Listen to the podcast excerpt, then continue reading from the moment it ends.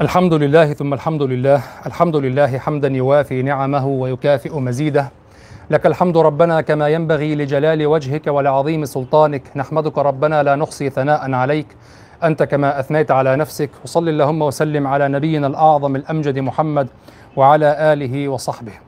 أما بعد أيها الإخوة فهذا هو مجلسنا الثاني من مجالسنا في شرح كتاب دلائل الإعجاز لأبي بكر عبد القاهر ابن عبد الرحمن الجرجاني رحمه الله تعالى المتوفى في العام 471 وقيل 474 كنا توقفنا عند مقالة الأستاذ محمود شاكر رحمه الله وهو يقدم لهذا الكتاب بمقدمة ضرورية جدا ويبين من الذين يرد عليهم. يعني بين فيها بعض الأمور منها يريد أن ينبه إلى من يرد عليهم وهو يؤلف هذا الكتاب.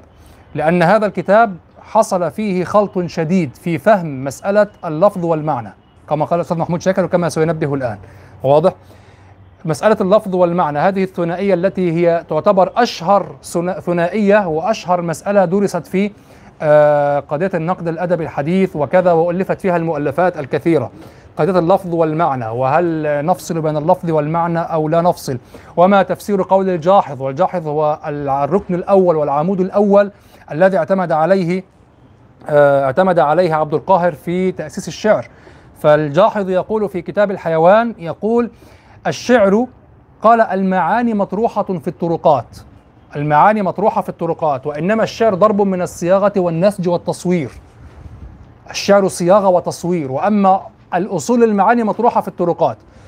فكثير من النقاد المعاصرين قالوا ال ال الأدب العربي الذي يدور حول نظرية عبد القاهر لا يعنى بقيمة المعنى لا يعنى بقيمة المعنى وممن قال هذا الأستاذ إحسان عباس الناقد الفلسطيني المعروف الكبير قال هذا وهو أيضا من المتأثرين بالنقد الغربي والنقد الحداثي إلى حد كبير واضح؟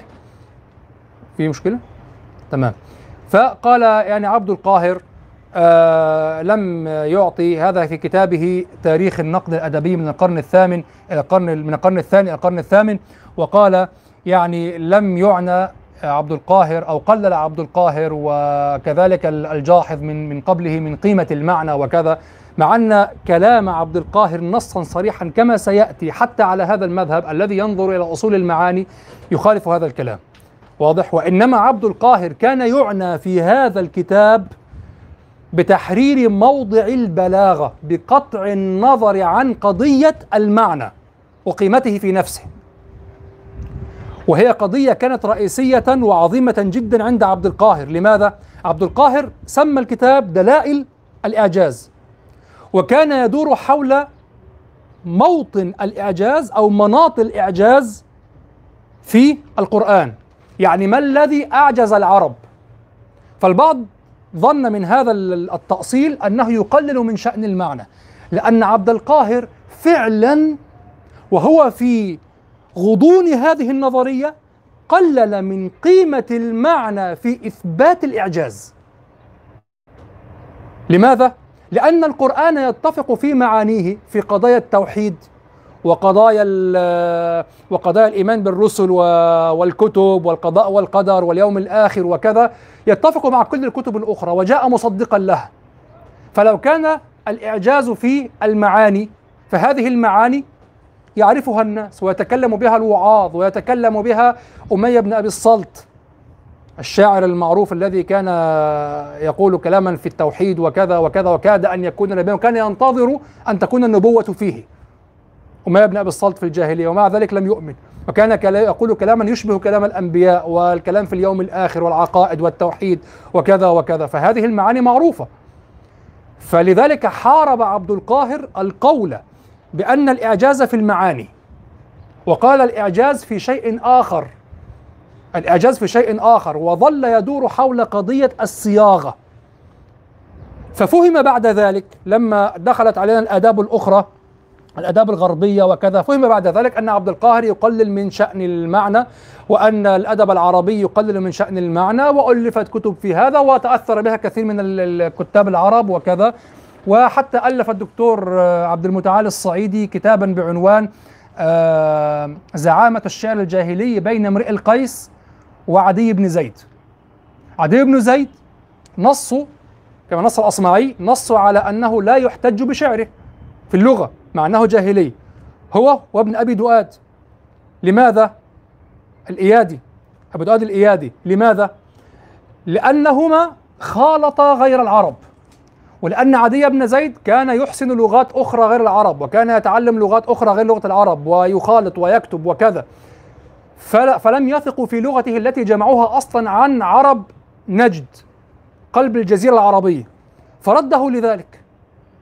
فنقل الدكتور عبد المتعال الصعيدي القضية من قضية اللغة وإثبات اللغة وكذا نقلها إلى قضية ماذا؟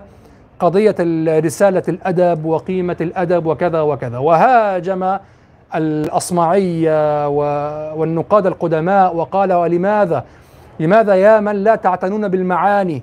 لأن شا وفعلا شعر عدي بن زيد مليء بالحكمة والموعظة ومليء بالمعاني التجارب الحياة وكذا وكذا. شعره مليء بهذا وشعره رائع وجيد جدا.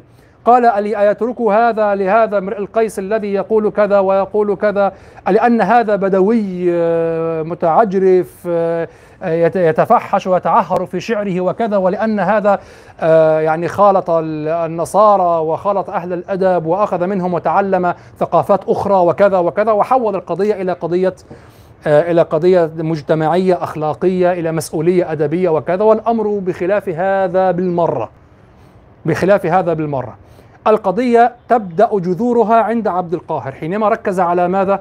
على قضية اللفظ والمعنى ويريد باللفظ الصياغة المخصوصة وحتى لا يختلط هذا الكلام بمن يرد عليهم. نبه الأستاذ محمود شاكر رحمه الله على هذه القضية وقال ينبغي أن تأخذها في سياقها التاريخي.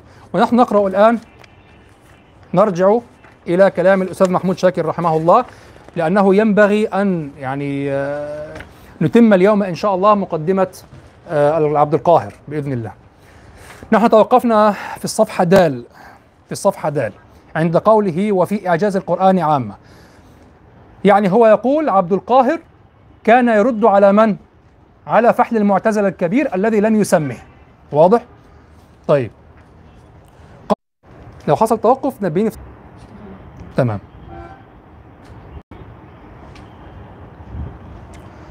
قال وهذان القولان هما اللذان يدور كتاب دلائل الإعجاز على ردهما وإبطال معناهما. هذا فضلا عن أقوال أخرى ذكرها عبد القاهر ووجدتها ماثلة بنصها أيضا في هذا الموضع الذي ذكر فيه القاضي المعتزلي إعجاز القرآن كالقول في جزالة اللفظ حيث يقول القاضي ولذلك لا يصح عندنا أن يكون اختصاص القرآن بطريقة في النظم دون الفصاحة التي هي جزالة اللفظ وحسن المعنى. ولذلك لا يصح عندنا أن يكون اختصاص القرآن بطريقة في النظم دون الفصاحة التي هي جزالة اللفظ وحسن المعنى. فيذكرها عبد القاهر في كتابه ثم طبعا كل هذا سيتضح في شرح كتاب عبد القاهر. أعرف أن هناك إجمال. واضح؟ يقول فيذكرها عبد القاهر في كتابه ثم يقول وأما الأخير فهو أن لم نرى العقلاء قد رضوا من أنفسهم في شيء من العلوم أن يحفظوا كلاما للأولين ويتدارسونه ويكلم بعضهم بعضا من غير أن يعرفوا له معنى ويقفوا منه على غرض صحيح ويكون عندهم إن يسألوا عنه بيان وتفسير إلا علم الفصاحة. فمن أقرب ذلك أنك تراهم يقولون إذا هم تكلموا في مزية كلام على كلام إن ذلك يكون بجزالة اللفظ. آه. نفس الكلام. إن ذلك يكون بجزالة اللفظ. وإذا هم تكلموا في زيادة نظم على نظم إن ذلك يكون لوقوعه على طريقة مخصوصة وعلى وجه دون وجه. ثم لا تجدهم يفسرون الجزالة بشيء. هذا كلام عبد القاهر في الرد على المعتزلة. سيتضح كل هذا إن شاء الله في الشرح التفصيلي ولهذا أؤجله. لو سابقت به الآن سيكون تفصيلا سيأتي ويكرر نفسه مرة أخرى. قال ولم أرد بهذا الاستقصاء. يعني ونحن نشرح إن شاء الله في لب الكتاب سنعود على هذه المقدمة وأذكركم بما قاله محمود شاكر. قال ولم أرد بهذا الاستقصاء. لم أرد الاستقصاء يعني بهذا. قال ولم أرد بهذا الاستقصاء. ولكني أردت أن أنبه. عندكم أردت صح؟ أردت. ولكني أردت أن أنبه إلى علاقة لا ينبغي إغفالها أو التهاون فيها. وهي هذه العلاقة. بين كلام عبد القاهر وكلام القاضي عبد الجبار.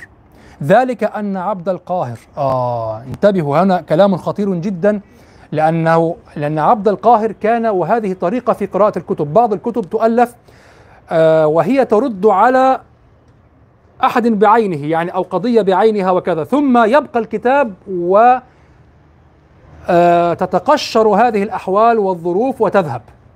ويبقى الكتاب على حاله. وهو أصلا في لغته مرتبط بماذا؟ بالموضوع والبيئة التي كان فيها. واضح؟ يعني هو في موضوعه مرتبط بال أو في في بيئته التي ألف فيها مرتبط يكمل. حينما أذكر في هذا حينما آه، أبو حاتم السجستاني ذهب إلى شيخه الأصمعي وسأله عن آه، سأله عن أشعر الشعراء وأفحل الشعراء وكذا فقال له النبيغ الظبياني قال له هذا كتاب فحولة الشعراء الذي يرويه عنه أبو حاتم. قال هل تعلم أحدا يقدم عليه أحدا؟ قال لا. خلاص؟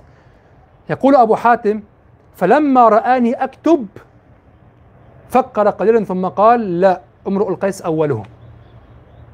هل غير رأيه؟ يعني بعد أن قال النابغة ولا أعلم أحدا. ثم انظر إلى الربط لما رآه يكتب. علمت من هذا الموقف أن الأصمعي كان فطنا جدا. تعرفون لماذا؟ لما سأله أبو حاتم تلميذه وهو كان في آخر حياته وكان مريضا وكذا فعلم أن هذا ربما علم أن هذا سيكون آخر ما يرويه عنه. ورآه يكتب. واضح؟ فواضح أن النابغة الذبياني يحتل مدرسة تعليمية عندهم. النابغة الذبياني هو الذي كان يجلس في سوق عكاظ وهو صاحب مدرسة أو من رؤوس مدرسة التنقيح والمراجعة. وأغلب الشعر العربي يدور حول شعره على الأقل في هذا العصر المدح وال وال والاعتذار وكذا. فهو مدرسة. فالسؤال كان يمكن أن يحمل على معهود. يعني من الذي إليه المرجع؟ من لما نظم كعب بن زهير رضي الله عنه الاعتذارية بنت سعاد كان ينظر بعينه إلى ماذا؟ معلقة النابغة. اقتباسا وطريقة ومحتوى كل شيء ابنتها. واضح؟ فلما رآه يكتب بهذه الصيغة علم أن هذا المعهود سينقشع لن يكون موجودا وسيبقى النص الذي يحدث إشكالا.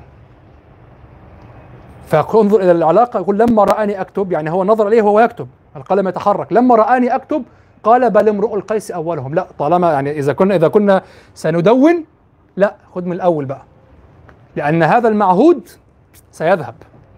وهذه مشكلة لابد أن تراعى في من يؤلف الكتب. لا تؤلف كتابا وأنت في رأسك رد على فلان أو انشغال بكذا حتى كنت تفعل هذا. اجمع بين الرد وبين الصيغة العلمية التي تتخيل أن تقرأ الكتاب عليها دون معهود. حتى يعم النفع فهمتم؟ هذه قضية خطيرة جدا في التأليف. أن تؤلف حتى لا تحدث إشكالا. كل الإشكالات تقع من هنا يا إخوة. شكرا. سامي جزاك الله خير. كل الإشكالات تقع من هذا الباب. أن تؤلف كتابا في معهود. ثم أن تأخذ هذا الكلام وأن تعامله معاملة مختلفة كما في الجيل أو في الجيلين الماضيين. بعض الأدباء كتب بعض تفاسير القرآن. وتكلم بطريقة معينة. أين هذا الإسلام في مجتمعنا؟ أين كذا؟ أين كذا؟ لغة أديب. لغة أديب.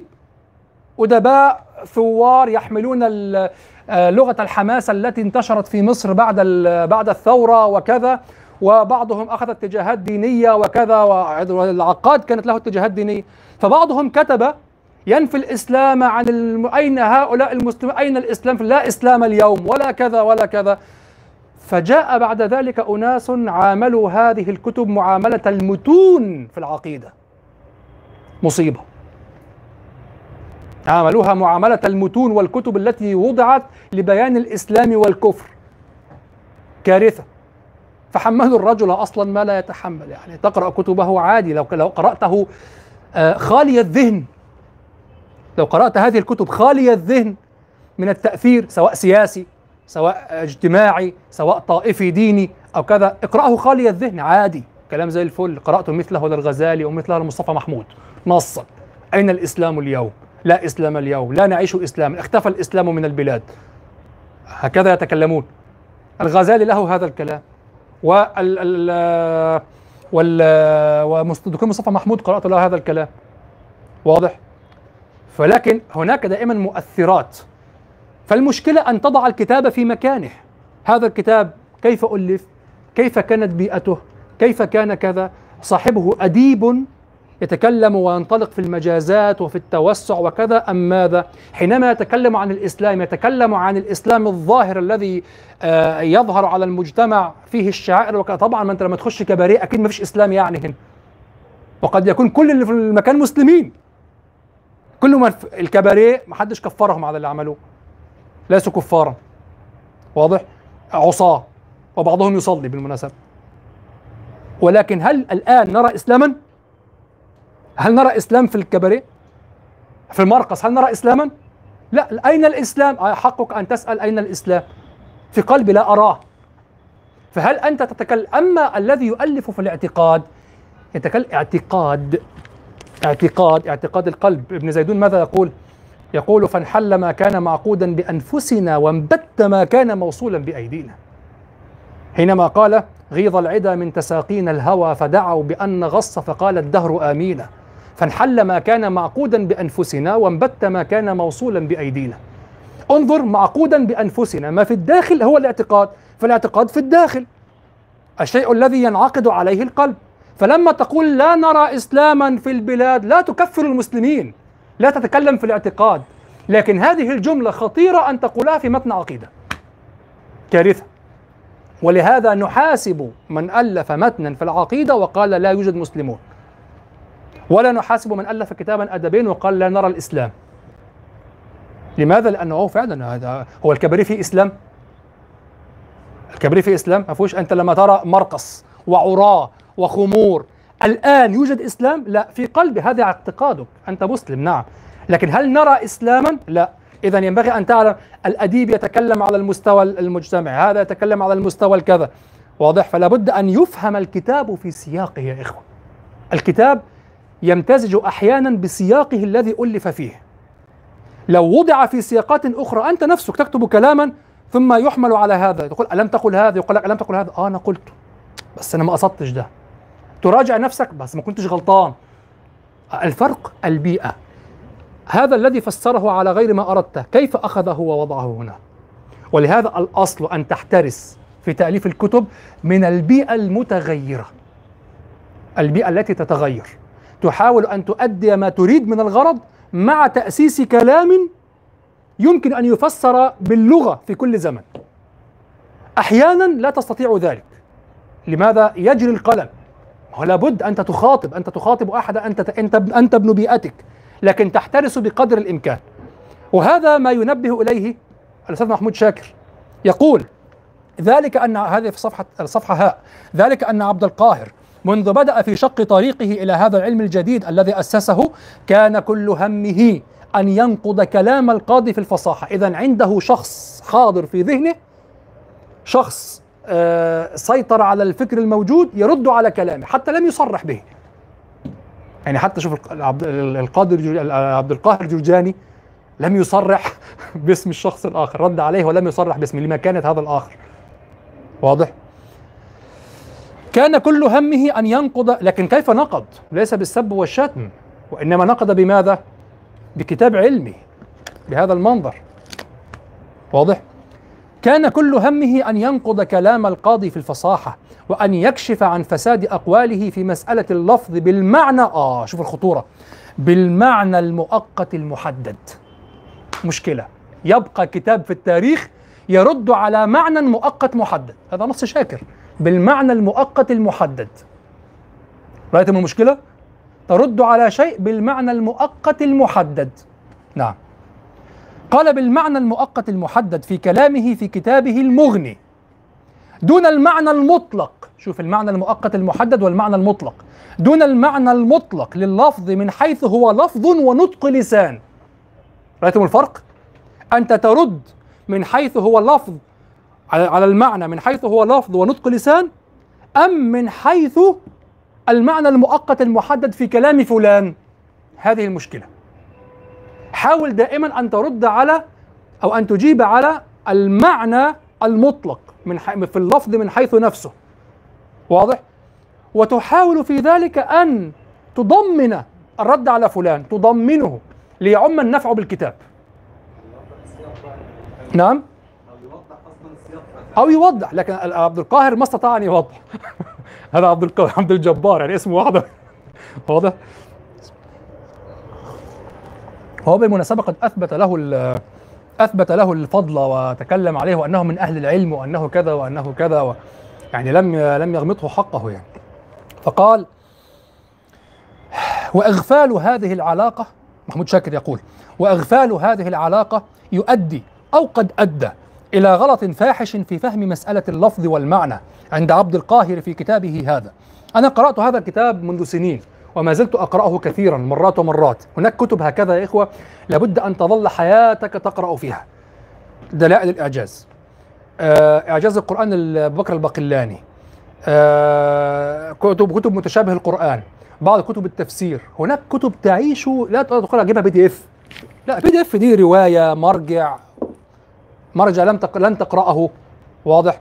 رواية تقرأها مرة أو مرتين لكن هناك مراجع ما تجيش في الكشاف PDF يعني.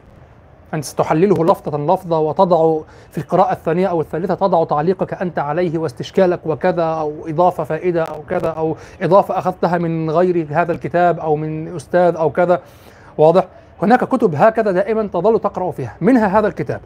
وأنا أقرأه هذا الكتاب أول مرة قرأته منذ سنين كنت أشعر بأنه زحام شديد ولغز وألفاظ وكذا إلى أن ظل يتضح يتضح ويستنير إلى أن استقر في سطر واحد سنأتي عليه في كلام عبد القاهر نفسه هذا الكتاب وكل نظرية النقد تأتي في سطر وقطعة. سطر وك- وكلمتين من كلام عبد القاهر. وإن شاء الله تعالى كان ينبغي في المرة الماضية أن أحدثكم عن عما آه تحصلونه من قراءة هذا الكتاب. هذا الكتاب وحده يا إخوة كفيل بأن يحدث لك ولغيرك وفي البلد كله إن شاء الله نقلة فكرية عظيمة جدا عن الأدب العربي ونقد الأدب العربي.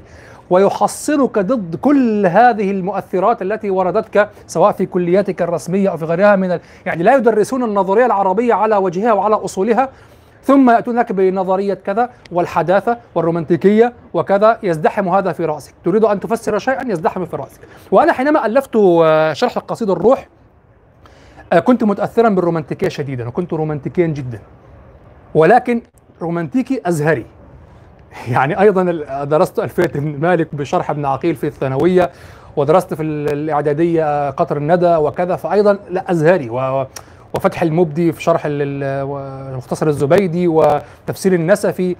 ف- ف- فاللغة عندي تخدم الفكرة أيضا الرومانتيكيه أكثر مذهب نبتلعه. والنقاد النقاد ال- الكبار أكثر مذهب يبتلعونه المذهب النص مذهب تي إس إليوت. يعني هناك الجماهير وهناك النقاد القلة. النقاد يبتلعون مذهب تي إس إليوت أو المذهب اللساني الحديث المذاهب اللسانية الحديثة والنصية الحديثة. واضح؟ ولا لا غبار عليها لو خدمت النظرية العربية. مشكلتها أنها لها تداعيات أخرى. لكن ليس هذا مجال كلام فيها ربما نتعرض لكثير من أمورها ونحن ندرس الكتاب إن شاء الله. الجماهير العربية تبتلع الرومانتيكية التي آه، بثها في مصر أو بثتها في مصر آه، مدرسة ال- ال- أو من قبلها أيضا يعني الاتجاهات الحداثية من قبلها مدرسة الديوان أو جماعة الديوان والعقاد وكذا وكذا. وهذا الشعر حتى تسمعون كلمة هكذا عادية جدا لا تقف على خطورتها. لما أقول لك مثلا طه حسين. طه حسين هو النبي الأول لهذا في مصر. طه حسين نقل المذهب العلمي وبدأ يتكلم عن. حتى ما يتكلم عن المتنبي وكذا. تعرفون الكتب التي عنوانها فلان حياته وشعره؟ هذه كتب منتشرة عادي. طيب لماذا ليس شعره فقط؟ لماذا حياته وشعره؟ يعتقدون أنك لن تفهم شعره إلا من حياته. هذا المذهب بدأ التفسير العلمي والتفسير الذي يأتي فيه آه، يفسر بالمحيطات وبالمجاورات بال- للأدب أو للنص. هذا بدأه في مصر نبيه الكبير طه حسين رحمه الله. نعم رحمه الله. لا أكفره رحمه الله. نعم. وأحسن به الظن جدا. خلاص؟ ثم تفرق المذهب المذهب كان مجملا وتفرق في المدرسة النفسية المدرسة الاجتماعية المدرسة ال- الكذا. دكتور عبد القادر القط مثلا تكلم في المذهب الاجتماعي التفسير الاجتماعي. طه حسين أخذ التفسير النفسي دكتور النويهي أسس جدا وهو فرع متطرف عن طه حسين عن ال- العقاد. معذرة أتكلم عن العقاد. العقاد أخذ الجانب النفسي وألف كتاب ابن الرومي. حياته من شعره. لاحظ الكلمة؟ حياته من شعر. أين القضية البلاغية والنص؟ فهناك كلمة تطلق هكذا. يقال مثلا آه، أدرس آه، نحن ندرس ال ندرس ال البيئة وندرس الكذا حتى نفهم الشاعر. لا أنت تحتاج إلى فهم لغة الشاعر وثقافة لغة الشاعر فقط. لأن هذا هو الذي يضمن للنص استقلاله. النص مستقل. وهذا الباب لو فتح الذي نحن فقط نقف به عند الأدب ولا نتخطى. لكن أية قضية أدبية يمكن أن تعمل المد تعمل أن تعمل فيها المد إلى القرآن. يعني نفس المبدأ. نص بليغ نزل. نص ليس كالنصوص العادية. واضح؟ لو مددتها سترى خطورتها في ماذا؟ فيما يسمى بالقراءات الثانية والثالثة للقرآن. قراءة ثانية وثالثة وكذا ورابعة وكيف نفسر ونحتاج إلى بيئة حتى نفهم. وبحجة البيئة ستبطل بعض الأحكام في القرآن لأن النصوص نزلت موافقة لبيئة معينة. رأيتم؟ في الميراث وفي المناصفة بين الرجل والمرأة في بعض الأحوال وفي كذا وفي كذا. لماذا نزلت في بيئة معينة؟ نزل طب الرجال قوامون على النساء. طب لماذا دلوقتي واحدة أرجل من 100 واحد؟ طيب هو ال هو الذي خالف الفطرة وخالف الطبيعة. الأصل خلقه الله ليفضل المرأة بما فضله الله وبما أنفق. هو الذي استغنى عن هذا. لا يخالف القاعدة الرئيسة في ولو رأت المرأة هذا الرجل وليس هذا الذكر ولو رأت المرأة هذا الرجل ستسلم بأنها تأتي من ورائه وبأنها تركن إليه وتسكن إليه وأنها على النصف منه فيما ترث وأنها وأنها. لو رأت الرجل لكن متى استرجلت النساء؟ هي بتكمل بعضها. نعم. ف النص في دلائل الإعجاز. انما القران غير قابل ان هو يوضع لا القرآن كغير كالشعر. لذلك قلت لكم هذه المذاهب خطيرة جدا في فهم القرآن وفي الدفاع عن القرآن بعد ذلك. لماذا؟ كما قلت نحن الجماهير تبتلع المذهب الرومانتيكي وعندهم كلمة يطلقونها مع خطورتها نحن ندرس حياة الشاعر وندرس بيئته نفهم كلامه. نعم. يعني إذا هو وضع كلاما لا يفهم إلا برؤية الحادثة. إذا هذا كان من الكلام اليومي الذي يكمل وسائل التواصل الأخرى ويأتي على معطيات لا تبقى مع الزمن. فاقترب من اللغة اليومية. والشعر لغة أدبية تروى وتبقى. فينبغي أن يكون أن تكون قيمتها مخزونة فيها. فهمتم؟ لا نحن لا نريد من الشاعر أو من النص الشاعر إلا أن نفهم الثقافة والمجازات كيف كانوا يتكلمون. لما يستعمل ألفاظ نعرف معاني الألفاظ. يعني لما يقول النؤي ما النؤي؟ الأحواض. ما الأحواض؟ مثلا أربع في هذا المكان ما معنى أربع يربع. ما معنى يربع؟ واضح. تعرف معاني الألفاظ؟ ثقافة الألفاظ؟ البيئة التي تكلموا فيها التي تتعلق بدلالة الألفاظ. يعني في الأخير ستعود إلى اللفظة الموجودة. يمكنك أن تجهل معنى اللفظة. تحتاج هنا إلى معرفة البيئة لمعنى اللفظة. أما أن تعرف البيئة اللفظة مكملة لا. فهمتم؟ أضرب لكم مثالا آخر نموذجا صغيرا. رأيت قصائد بعض قصائد الشاعر المصري هشام الجخت. خلاص؟ ترون بعض قصائده لا يمكن أن تقرأها مكتوبة. لماذا؟ هو يتكلم الكلمة ويعمل بقى هكذا. صح؟ هذا أداء مسرحي. لا لا, لا أذمه. أقول هذا فن آخر يعني. هذا فن مسرحي. كلمات ورؤية. وأنت تشير إلى تفسير الكلمة بحركات تفعلها. هذا لو كتب لن يكون شيئا. لو كتب كما ألقاه لن يكون شيئا. طيب ما الأداء الصحيح للشعر؟ أن تؤدي انفعال الموجود المكتوب. واضح؟ ولذلك نقل نقل الجاحظ عن بعضهم في البيان والتبين. قال أجود الكلام أو أحسن الكلام ما لا يحتاج صاحبه إلى الإشارة. لم يتناقض لأنه قال في بعض في بعض المواطن الأخرى قال يعني من آه من بلاغة الخطيب أو من إتقان الخطيب وحصافته وكذا أن يحرك يده أن يشير نعم هذا في التفاعل مع الكلام ليزيد التفاعل. واضح؟ إنما عندما تختبر الكلام في ذاته لا تفعل إشارة الكلمات دالة بنفسها. أما إشارة توضح المعنى لأنه غير واضح في النص غلط. ولهذا الشعر الصحيح هو الذي تقرأه مكتوبا. ولهذا القرآن تقرأه مكتوبا تفهمه. فهمتم؟ تقرأه مكتوبا تفهمه نص مستقل. من الذين يقولون بهذا المذهب؟ المدارس النصية الأخرى. ولكن قلت لكم مشكلتها تداعيات أخرى في هذا النص. تداعيات أخرى تماما هناك مشكلات أخرى تماما عندهم تبعد بها عن أن تكون مذهبا عربيا. لكن في لب الفكرة استعانوا بعبد القاهر ودرسوا عبد القاهر. وهناك كتب ألفت في الموازنة بين الأسلوب في علم الأسلوب الذي هو على رأس الدراسات النصية الحديثة أو اللسانيات النصية الحديثة وبين التركيب عند عبد القاهر ونظرية النظم عند عبد القاهر. كتب ألفها غربيون في هذا بين الأسلوب في علم الأسلوب وبين التركيب عند عبد القاهر. واضح؟ طيب نرجع. قال دون المعنى المطلق لللفظ من حيث هو لفظ ونطق لسان وإغفال هذه العلاقة يؤدي أو قد أدى إلى غلط فاحش في فهم مسألة اللفظ أنا قلت لكم لما ألفت شرح القصيده الروح آه كان ذلك في أول تفاعلي مع الشعر وكذا منذ ما يقرب من خمس سنوات أو ست سنوات تقريبا وكنت متاثرا بالنفس الرومانتيكي. لما قرأته مرة أخرى بدأت في وضعه من جديد. فلما بدأت في وضعه قلت لا هذا آه هذا كتاب جديد تماما لن يكون طبعة ثانية. هذا كتاب آخر يصاغ من أوله لا انني أصحح مواضع أو كذا. فقلت سأكتفي في في الطبعة الجديدة بتصحيح فقط مواطن زلة القلم والأخطاء وكذا وبعض ما وقع في أثناء الطباعة وكذا وأبقيها على حالها وتكون كما يسمى أو كما يطلق عليها دراسة حالة آه لشخص أزهري فيه نفس رومانتيكي ثم تقاس بما بعده من الكتب لترى كيف بدأ المذهب يخلص في في نظرية النظم دون التأثر الرومانتيكي. واضح فابقيته على حاله فهو تفسير يمزج بين التحليل النظمي مع سيطرة الفكرة الرومانتيكية أيضا التي كانت مؤثرة علينا جميعا. قال دون المعنى المطلق لللفظ من حيث هو لفظ ونطق لسان. وأغفال هذه العلاقة يؤدي أو قد أدى إلى غلط فاحش في فهم مسألة اللفظ والمعنى عند عبد القاهر في كتابه هذا. فلا اللفظ فهم على حقيقته عند عبد القاهر ولا المعنى أيضا عرف على حقيقته عنده. طيب لماذا؟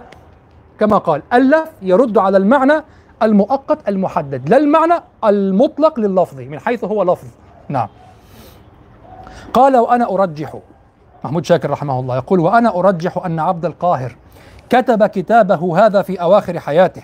بدليل ما هدتنا إليه النسخة المخطوطة من الدلائل التي رمزت إليها بالحرف جيم كما سأبينه فيما بعد وانه كان يوشك أن يعيد النظر في كتابه ليجعله تصنيفا في علم جديد اهتدى إليه واستدركه على على من سبقه وشق له الطريق ومهده ولكن اخترمته المنية قبل أن يحقق ما أراد. وأرجح أيضا أن السر في العجلة التي صرفته عن التبويب والتقسيم والتصنيف وأوجبت أن يبني الكتاب هذا البناء العجيب. هو فيما أظن وسأرجع إلى هذا لأن الدكتور محمد ابو موسى له كلام قد يتوافق مع هذا وقد يخالفه. نعم. هو فيما أظن أن طائفة من المعتزلة من أهل العلم في بلدته جرجان وفي زمانه كان لهم شغف ولجاجة وشغب وجدال ومناظرة في مسألة إعجاز القرآن. شوفوا الذي كان عند العوام. ما مشكلة العوام؟ شوف انشغال العوام بماذا. لجاجة وشغب وكذا في مسألة إعجاز القرآن. هذا كانت شغلة العوام يعني. وهذا الذي أهل العلم يعني رفضوه من العوام. لو بعث بعضهم الآن ورأوا العوام سيقبلون رؤوس العوام عندهم. كمل كما أنت أكمل. قال يعني عبد القاهر مستاء من هذا الأمر. قال كان لهم شغف ولجاجة وشغب وجدال ومناظرة. أها. نعم. أن طائفة من المعتزلة من أهل العلم في بلدته لا هذا كلام عن أهل العلم لكن أيضا كان عند العوام من المعتزلة أيضا. في بلدته جرجان وفي زمانه كان لهم شوف يتكلم عن أهل العلم ليس واحد هنا واحد هنا. طائفة من أهل العلم يعني هناك عندهم بالطوائف عندهم جماعات من أهل العلم هناك مجموعات من أهل العلم. قال أن طائفة من المعتزلة من أهل العلم في بلدته جرجان وفي زمانه والذي يقرأ التاريخ يعلم أن هذا يعلم أن هذا كان شأن في العوام أيضا. هذا الجدال الذي كان واقعا بين الناس وكذا وأثر مذاهب العلماء في عامة الناس والجدال الذي كان يقع بينهم. كان هذا من شغل العوام أيضا. كان لهم شغف في بلدته جرجان وفي زمانه كان لهم شغف ولجاجة وشغب وجدال ومناظرة في مسألة إعجاز القرآن. واتكأوا واتكأوا في جدالهم على أقوال القاضي عبد الجبار التي جاءت في كتابه المغني والتي ذكرت مواضعها آنفا. وشققوا الكلام فيها. وكانوا كما وصفهم عبد القاهر بقوله فإن أردت الصدق فإنك لا ترى في الدنيا أعجب من شأن الناس مع اللفظ. هذا هذه هذا فساد الدنيا عند عبد القاهر. فإنك لا ترى في الدنيا أعجب من شأن الناس مع اللفظ ولا فساد رأي مازج النفوس وخامرها واستحكم منها وصار كإحدى طبائعها من رأيهم في اللفظ فقد بلغ من ملكته لهم وقوته عليهم أن تركهم وكأنهم إذا نوظروا فيه أخذوا عن أنفسهم. أخذوا عن أنفسهم وغيبوا عن عقولهم وحيل بينهم وبين أن يكون لهم فيما يسمعونه نظر ويرى لهم إيراد في الإصغاء ولا صدر فلست ترى إلا نفوسا قد جعلت ترك النظر دأبها ووصلت بالهوين أسبابها فهي تغتر بالأضاليل وتتباعد عن التحصيل وتلقي بأيديها إلى الشبه وتسرع إلى القول المموه. هذه مشكلة كثير الآن من أهل ال من لغوا من أهل العلم من أتباع الذين يدعون العلم أو الذين هم أهل العلم. ترى الشخص منهم عادي قبل اللفظة العامية التي سأقولها الآن قبل أن يلتزم قبل ما يلتزم. قبل أن يلتزم عارفين كلمه ملتزم؟ فلان ملتزم صار أخ. هو كده أخ والبنت أخت فكده لازم آه، لا أعادي اللحية ولا النقاب. لكن أقول يعني التمييز بأخ وأخت يعني فلان جاي أخ؟ آه طيب. أخت لا. لا عشان كده لما أختها كده أخ كده مش كده أخ حتى لو صاب الصلاة ولا بينام على الفجر هو أخ. عشان دي أخ أخ أخ. واضح؟ ف آه ترى الشخص ومن التوجهات المعاكسة أيضا توجهات سيدنا ومولانا والدراسة التي أخذت رد فعل من التوجه الأول. هو الشيخ قال هكذا وتراه ذكيا فاهما في حياته العادية. إذا جاء هنا سلم. توقف عقله. هو الشيخ قال هكذا. أنا أنا أصلا مش أهل اجتهاد أصلا.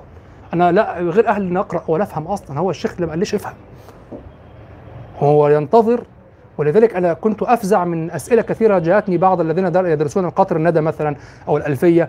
بعضهم يقول لي متى أعلم أني فهمت الكتاب؟ يعني متى أعلم أنني فهمته؟ أنت إذا قرأت الكتاب ودرست الكتاب وتحتاج إلى أن أقول لك إنك قد فهمت الكتاب أنت لا عقل لك أصلا. أنت مجنون. يعني أنت تقرأ الكتاب ولا تعلم أنك قرأ أنا قرأت ودرست. الشيخ لو قال لي إنك فهمت أنا فهمت. لا أنت لو فهمته وقال لك الشيخ لم تفهم شك فيه. يغار منك يحقد عليك لا يريدك أن تظهر وأن توازيه. لا يريد أن تعلم الناس كما علمك. أصرت شيخا الآن. شك فيه أصلا. أنت تفهم الكتاب يشككك؟ لأنه لم يقل لك. نعم. إزاي تتاكد انت فهمت. آه هو ينتظر الشيخ يقول له أن إنك فهمت الكلام. بالضبط هذا ما تكلم عنه عبد القاهر هنا. نراه في حياتنا. الشخص يثق في جهة يثق في طائفة يثق في رؤوس معينة سواء في رؤوس الانحلال وعدم الانضباط وكذا فقه الدليل أو في رؤوس مولانا وسيدنا وكذا التي أنزلت بعض ما يذكره العلماء اجتهادا من المتأخرين منزلة القواطع من القرآن والسنة. تفعله ولا تسأل. وينزلونك وأنت طالب علم منزلة الايه المقلد. وهو رد فعل من الأول. أكثر الذين يفعلون هذا في كتب الحواشي والدراسة الأزهرية وكذا هم يعانون من ردة الفعل من المنهج الأول. كانوا هناك. كلام هذا معروف طبعا واضح والواقع يشهد له يعني. واضح؟ لا أنت طالب علم ينبغي أن تفهم ما لا آه، يفهم وأن- يكون رسمك غير رسم ال- المقلد الصرف الذي يأخذ الفتوى كما هي هكذا. وينبغي ألا تكون أقوال المتأخرين من من أهل المذهب وكذا آه، تتساوى عندك مع القواطع وقواطع الأحكام. هذه تتعلق بالفتاوى المتغيرة في الزمان الواحد. وينبغي أن تنظر إلى قضية ما يسمى المعتمد للفتوى. ما في في شخصين في العم معتمد والواد راجح. عارفين راجح؟ ومعتمد الراجح. الراجح بالدليل. هو الراجح. واخد بالك؟ في ففي عندك الأخ راجح والعم معتمد. كلاهما تطرف. كلاهما تطرف. هذا تطرف لأن صاحب الراجح لأنه لم يفهم كتابا ولا سنة ولا درس اصول ولا ولا يأتي متصلا في حلقة العلم و- وسلسلة الفقه فقه الأمة. ثم يقول الراجح عندي كذا. واضح؟ والآخر معتمد. لماذا؟ أصلا القول الذي وصل إلى مرحلة الاختلاف عند المتأخرين في الفتوى لأجل الحكم لأجل تثبيت الفتوى واستقرار الحال عند الناس وكذا أمور قد يترجح بشيء طفيف هكذا. كان بالأمس الأمس الأمس بارحة. 24 ساعة. كان بالأمس يتغير اليوم. يعني سببه تغير الآن اليوم. واضح؟ فلم يثبت أيضا كالقواطع في الأحكام وكذا وكذا. فكلاهما قد تطرف. لماذا كلاهما لم يفهم؟ كلاهما وثق في ال... وثق في الشيخ وخلاص وأخذ كلام الشيخ وكلام الأستاذ وثبته على حاله. وكهذا لأنه يرى شيخه صاحب الراجح يراه مجتهدا وكذا واماما مطلقا يوازي أبا حنيفة وأحمد وهؤلاء. والآخر يرى أنه لا يفهم شيئا ولا بد أن يأخذ كلامهم كالقرآن الذي أنزل وما يسمى بالمعتمد الفتوى الآخر باطل. كله يدور حول هذا. يلغي عقله. يخرج خارج هذه الدائرة. تراه انسانا ذكيا جدا ما شاء الله. وسواء بقى تخصص في الكمبيوتر سواء تخصص أو كان مخصص في الرياضيات ذكي لكن يأتي هنا يعطل عقله توقيفا وتدينا. يتعطل عقله للأسف. فهذا الصنف قديم هذا الصنف قديم للأسف الشديد. وهو نمط يا إخوة لا يرتبط بطائفة معينة هو نمط نمط الشعور بالدونية في النفس. ونمط الشعور بأنك لا أقول الدونيه بمعنى أنك تتمرد لأن البعض الآخر يريد أن يتمرد لست دونا. أنا طالب علم يروح بفرا- بفراغه وتفاهته يتعالم ويعترض ويسخر وكذا. لا. أنت ألا تشعر بالدونية معناه أن تشعر أنك تملك الآلة لتتعلم وتحصل وأنك بقدر ما آه، ترزق من اللحاف تمد قدميك. يعني بقدر ما تفهم. واضح؟ وأن تمكث تدرس المذاهب الفقهية عشرين سنة مثلا تدرس مذهب الحنفي أو مذهب الشافعي في الأزهر عندنا أو كذا وتمكث عشرين سنة وفي الأخير أنت لا تفعل إلا أن تفتي بما تقرأ هكذا ولا تفهم شيئا ولا تفهم وجه الدلالة ولا تحاول أن ترجح بين شيء وشيء وبين قولين في المذهب وكذا إذا أنت ما فعلت شيئا ما فعلت شيئا تفتي تحفظ كال- كالمقلد العامي وطب بقيت عشرين سنة تفعل ماذا؟ ماذا تفعله؟ نعم أنت هربت من التسيب لكن سلسلت نفسك. عكس التسيب الانضباط. يعني ما ينبغي أن تهرب منه في التسيب. في فقه الدليل وهذا المذهب الهلامي غير الواضح. أن تهرب من هذا أن تنضبط في الفتوى وأن تنضبط في الدراسة وأن تفهم مآلات الشريعة وأن تدرس الضوابط والأصول قواعد. أصول الفقه وقواعد الأحكام وضوابط المسائل. نفرق بين الأصل وال... بين القاعدة والضابط. الضابط يتعلق بمسألة القاعدة تتعلق بباب. تفهم أصول الفقه وتفهم القواعد وتفهم ال- الذين يدخلون القواعد في الأصول. هل قواعد الفقه داخلة في الأصول أو لا؟ خلاف معروف ودراسة معروفة. والتعليل بالحكمة أم التعليل الوصف المنضبط الظاهر في أصول الفقه؟ كل هذا تفهم كل هذا. وعليه يمكنك أن تبدأ في الترجيح والفهم في حق نفسك. على الأقل. هذا هو الذي تهرب فيه تهرب إليه من التسيب. أما أن تهرب منه إلى التسلسل وإيقاف العقل فماذا فعلت؟ مذهب واحد. لذلك يتناحران الطرفان يتناحران سنين ولا يصلون إلى شيء. لماذا؟ هما مذهب واحد في الحقيقة. هما مذهب واحد. نعم. ومن الدليل أيضا على العلاقة الوثيقة بين كتاب عبد القاهر وأقوال القاضي عبد الجبار في كتابه المغني أي بين كتابه وبين المعتزلة أن كتابه خلا من ذكر الصرفة وهي أشهر أقوال المعتزلة لأنها من اختراع شيخهم القديم النظام. آه نظام هذا كان أستاذ أبي نواس. أبو نواس بدأ عالما وانتهى شاعرا. النظام بدأ شاعرا وانتهى عالما. واضح؟ وكان أبو نواس يشاكس شيخه النظام. أبو نواس كان يشاكس شيخه النظام. دع عنك لومي فإن اللوم إغراء وداوني بالتي كانت هي الداء. لأنه ذكره ولامه مر عليه ولامه وكذا يعني كانت بينهم مناوشات. وأبو نواس تلميذ للنظام واضح؟ ولذلك البعض يقول أبو نواس ترك مذهب المعتزلة إلى السنة بالفسق. لماذا؟ لأنه يقول في هذه القصيدة ما هي من عشرة أبيات. دع عنك لومي فإن اللوم إغراء وداوني بالتي كانت هي الداء. صفراء لا تنزل الأحزان ساحتها لو مسها حجر مسته سراء. في آخرها يقول لا تحجر العفو إن كنت امرأ حرجا فإن لا تحظر العفو إن كنت امرأ حرجا. يعني لك تتحرج في الدين يعني تحافظ على دينك. لا تحجر العفو لأن المعتزلة عندهم مرتكب الكبيرة. ليس بمؤمن. واضح؟ فيقول لا تحضر العفو إن كنت امرأ حرجا فإن حضركه للدين بالدين إزراء. فكيف يقول حضر العفو وهو معتزلي؟ لابد أن يكون صار سني السني هو الذي يقول العفو مفتوح يعني. واضح؟ فقالوا رجع إلى السنة بهذا يعني. الله أعلم. ربما يفعله هكذا فقط مشاكسة. الله أعلم. وابو نواس معروف عنه أنه كان يشاكس أهل أهل الدين. وكان محقا في بعضهم. يعني بعضهم كان يتحكم فيه وكذا وتسلط وكانت فيهم صلافة وغلظة. فكان يوجعهم بال- بالكلام. واضح؟ وأبو نواس كان عالما في الشريعة.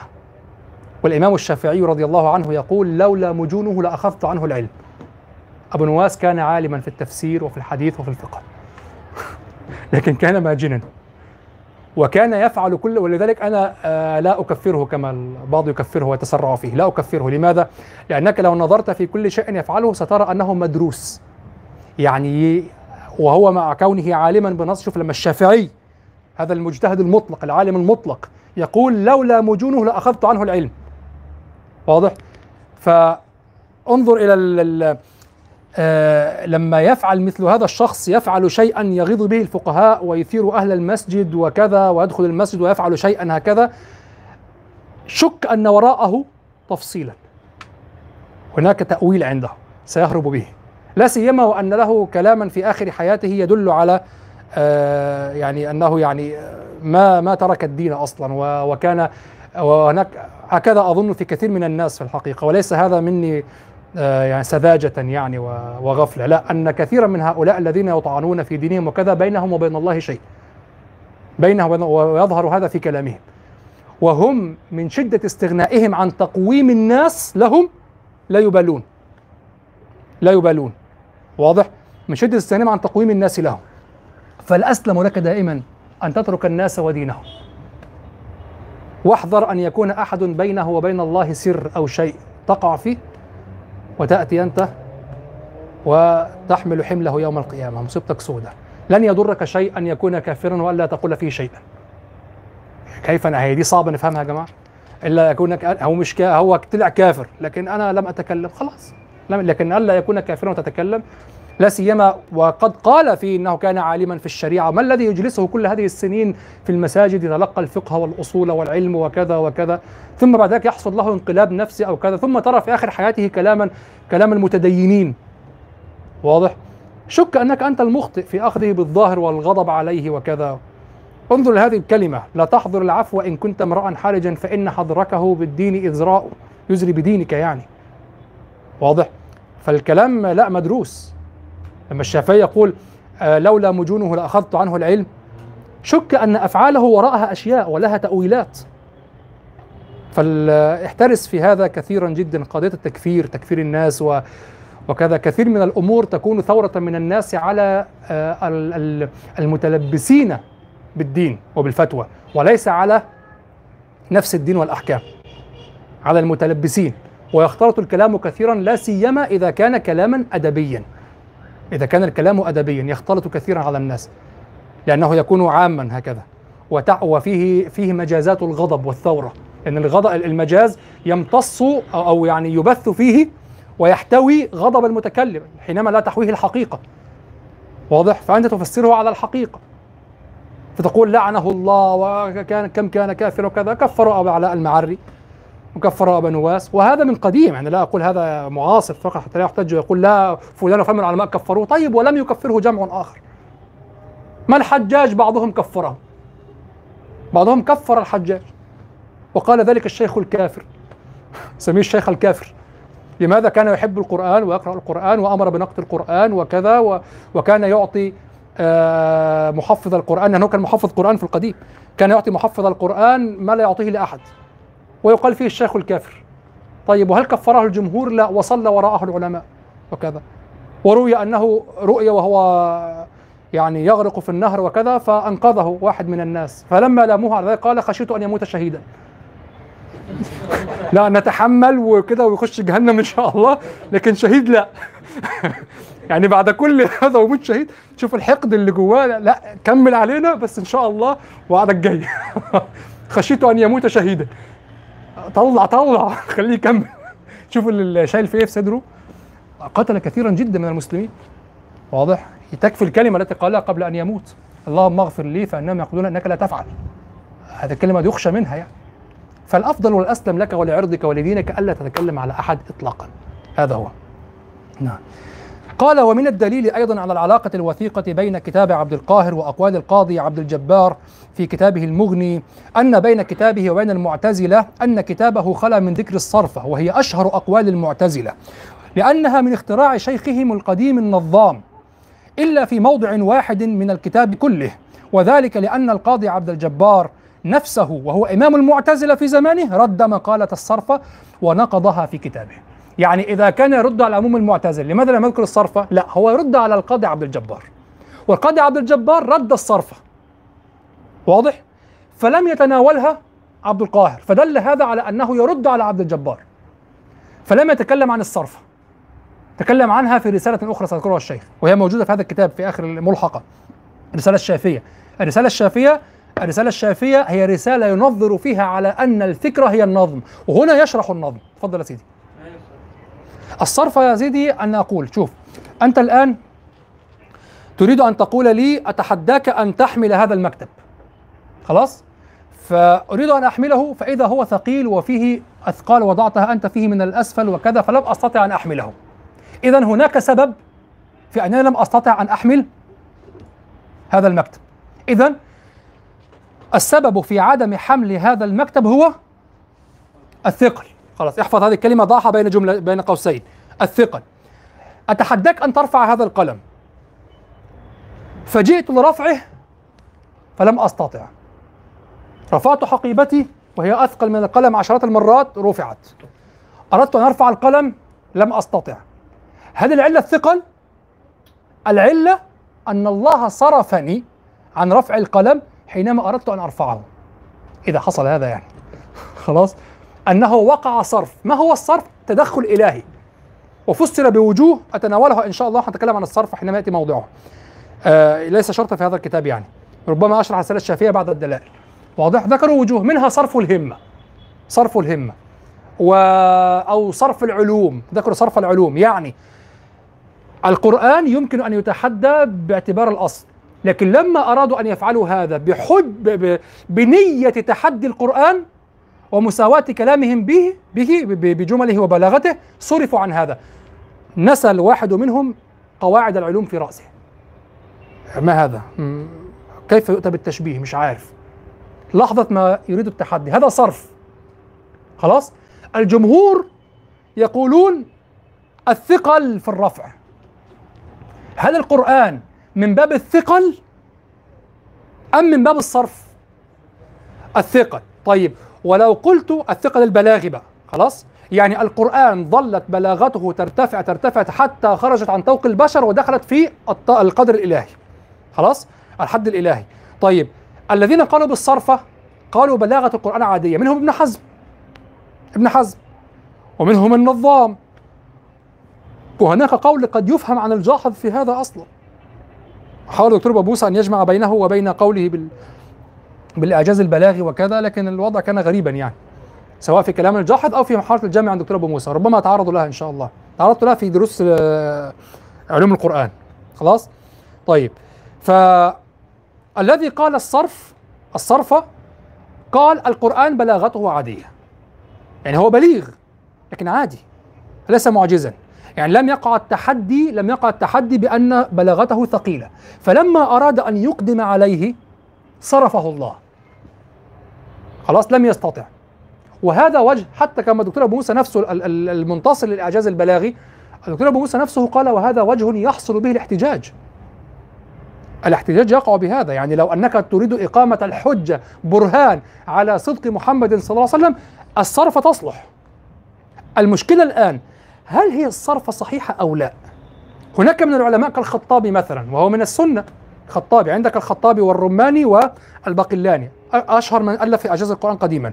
الخطابي من السنة. قال الصرفه غير صحيحه لكنها وجه جائز. لماذا؟ لماذا ليست صحيحة؟ قال لأن الآية ترفضها. ولولا الآية لولا الآية قل لئن اجتمعت الإنس والجن على أن يأتوا بمثل هذا القرآن لا يأتون بمثله ولو ولو كان بعضهم لبعض ظهيرا. لولا ذلك لصرف لكانت الصرفة جائزة وليس فيها شيء وليس فيها يعني ما ينفي عظمة القرآن وكذا وكذا. لكن هذه الآية دليل على عدم صحة الصرف. لماذا؟ قال ولو كان بعضهم لبعض ظهيرا يعني أنا لما أريد أن أرفع هذا فلا أرفعه للثقل. ماذا سأفعل؟ سأستعين بك وبفلان وبفلان وبفلان. سنستعين لرفعها. لماذا؟ لأن الثقل الذي أجده يطمعني في أو يبعث في رجاء. بأنني لو استعنت بغيري كان لي ظهيرا سيرفع لكن هل يعقل أنني أريد أن أرفع القلم فلا أستطيع أن يذهب إلى الاستعانة؟ يعني هل سأستعين بك لرفع القلم لأجل ما به من ثقل إذا لم أستطع رفعه؟ بماذا سأفكر؟ هناك شيء حصل لقد صرفت عن رفعه خلاص؟ لكن لو أنك آه لو أنك أثقلت هذا المكتب وأردت أن أرفعه فلم يرتفع سأستعين بغيري فالآية والتي فيها ولو كان بعضهم لبعض ظهيرا معناه أن الناس سيستعينون ببعضهم. فهذا معناه أنهم وجدوا ما سيرجون به أن يرتفع وهو البلاغة. لأن الذي يصرف لن يطمع في الاستعانة بأحد أو لن يستعين بأحد. الخطابي يقول في رسالته في عزيز القرآن يقول لولا هذه لكانت الصرف وجها جائزا. الرماني يثبتها. عبد القادر عبد القاهر يبطلها. فحتى مواقف العلماء فيها حتى علماء السنة مواقفهم مختلفة. مواقفهم مختلفة. يعني ليست قولا باطلا هكذا كما يصوره البعض وكذا لا. حتى الخطابي وهو من علماء السنة يثبتها لو لولا الآية التي أثبتت أن الإعجاز بغيرها. طيب فلنفترض من الأول افتراض ذهني أن الله سبحانه وتعالى جعل القرآن كلاما عاديا جدا. وأخبرنا بأنه كلام أقل بلاغة من من كلامنا العادي. والإعجاز فيه أنك تريد أن تقلده فتصرف. لا تستطيع. أن تتفوق عليه فتصرف. يعني هو كلام عادي. وكلما أردت أن تتحداه جئ جئت بكلام أقل. مع أنك بدون هذه النية تقول كلاما أعلى. هذا افتراض ذهني. صورة. يصح بهذا الإعجاز أو لا؟ والبرهان على صحة النبوة وأنه إلهي. يصح أو لا؟ يصح. واضح؟ يعني عقلا يصح. لكن وقع الإعجاز أمر واقع وقع الإعجاز ووقعت الأدلة على أنه بالبلاغة كما يقول عبد القاهر وكما يقول الجمهور. واضح؟ لكن إياكم وتضليل من يقول الإعجاز بغير البلاغة. قال به كثير من القدماء وقال به وقال بعض أيضا المعاصرين في هذا وهم على دين و وعلى دين وتقديس للقرآن وتعظيم للقرآن. ونحن جميعا لا نقول بأن الكتب السماوية الأخرى كانت معجزة في البلاغة. ومع هذا مقدسة. مقدسة. حديث النبي صلى الله عليه وسلم في جمهوره يروى بالمعنى في كو كوكبة الأحاديث يعني معظم الأحاديث تروى بالمعنى. ماذا لو أن أحدهم كتب حديثا في ورقة ووضعها في الأرض وداس عليها؟ يرتد. يرتد. نعلم ماذا ماذا تدهس. أنت تدهس تدهس معنى ثبت عن النبي صلى الله عليه وسلم بالرواية بالمعنى أو بغير المعنى وهذا الكلام مقدس في ذاته. واضح؟ فالتقديس ثابت بكل حال. نعم. لأنك تعلم حتى لو كان هذا القرآن حتى لو كان هذا القرآن غير غير معجز أنت تعلم أنه كلام الله وهذا كافي. انتهى. والكتب السماوية الأخرى بغير العربية أصلا وهي كلام الله. فالتقديس قضية منفصلة تماما. لا تظن أن الذي لا يقول بإعجاز إعجاز البلاغة في القرآن إذا هو غير دين ويقدح في القرآن وكذا لا. لا وإن كنت أنا أقول بالإعجاز البلاغي في القرآن وكل الشواهد عندي إلى الآن تقول بإعجاز البلاغ في القرآن بل ربما أكون من المشتدين فيه ولكنني من شدة ما رأيت صرت أحتاط لنفسي. أحتاط للتغيير احتار أحتار في إذا ضمنت لنفسك الاستمرار في طلب العلم وكذا والتحصيل المستمر ستتغير عندك أقوال كثيرة. تتغير كثير حتى أنك معهود عن كثير من العلماء أنهم أصحاب مراحل. مراحل. كان يقول هذا لما كان ثم لما كان ثم لما كان. بعضهم على ثلاث مراحل أصلا. واضح؟ فصرت احتاط لكن إلى الآن إلى الآن أرى بل أشتد في القول بأعجاز القرآن البلاغي. لا أرى غيره. وإن كان يعني إن شاء الله سيكون بيني وبين الدكتور حاتم الأنصاري هو قال نجلس ونتكلم في هذا الأمر وكذا. هو له كلام معتبر كثير يعني وله يعني ليس كلاما سطحيا له له تدقيق في هذا الأمر. هو لا يرى لا يعني يرى بكلام ابن حزم فيها يعني إنه ليس الإعجاز البلاغي في القرآن هو الذي وكثير من الفضلاء الذين تعرفونهم أصلا. يعني في مجالسنا الخاصة أخبروني باعتقادهم بهذا يعني لكن لا أدري إذا كانوا يصرحون أو لا لانها مسألة حساسة. لكن الدكتور حاتم يصرح ولذا لا؟ أصرح. أما غيرهم فأخبرني بشكل شخصي أنه لا يعتقد هذا من فضلاء تعرفونهم عادي يعني. شيوخ محترمين يعني. نعم. طيب. قال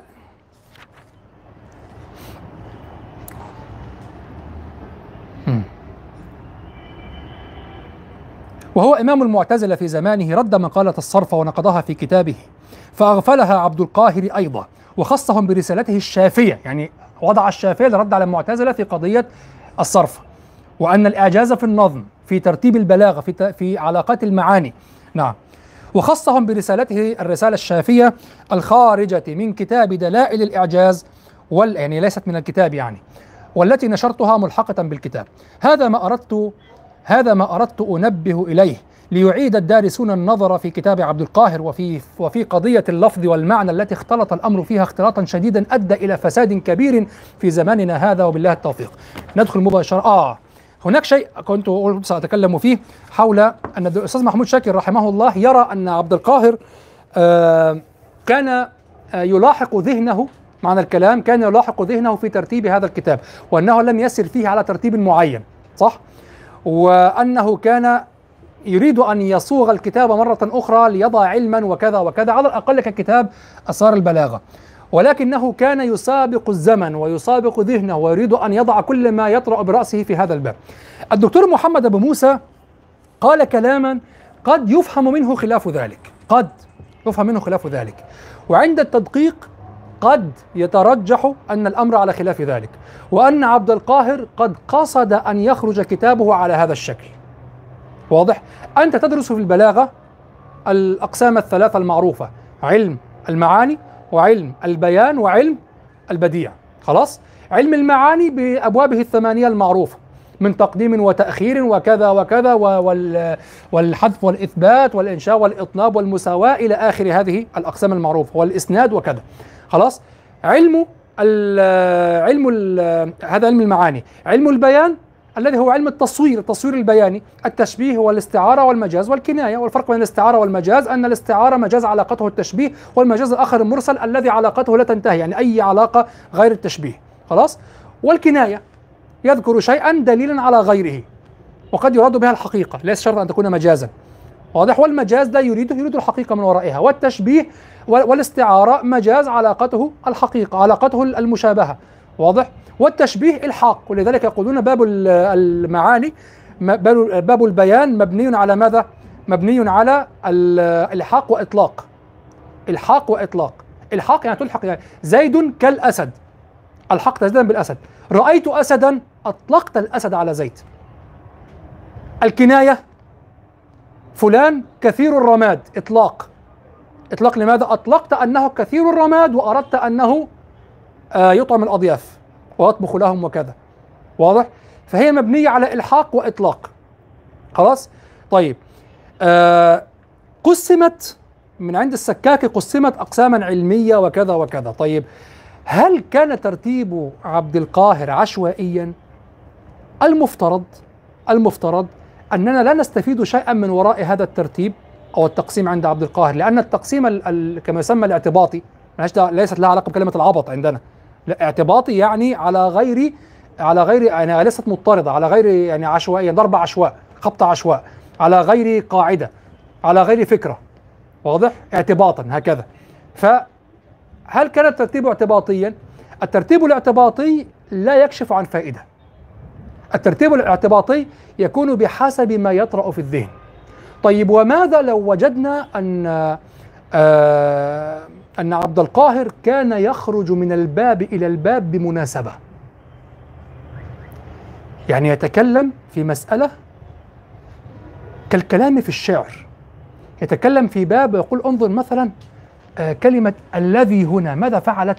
كلمة الذي أوحت بأن هذا الأمر هو الكذا هو. سألني أحدهم بالأمس اتصل بي بالأمس وقال آه قلت في أبيات لك أو في بيت لك هو أخذ بيتا من ثلاث أبيات قال قلت آه لا تهجري عاشقا صحت صبابته. فهو الحبيب وإن زلت به قدمه. الرجل تزل قدمه عادي.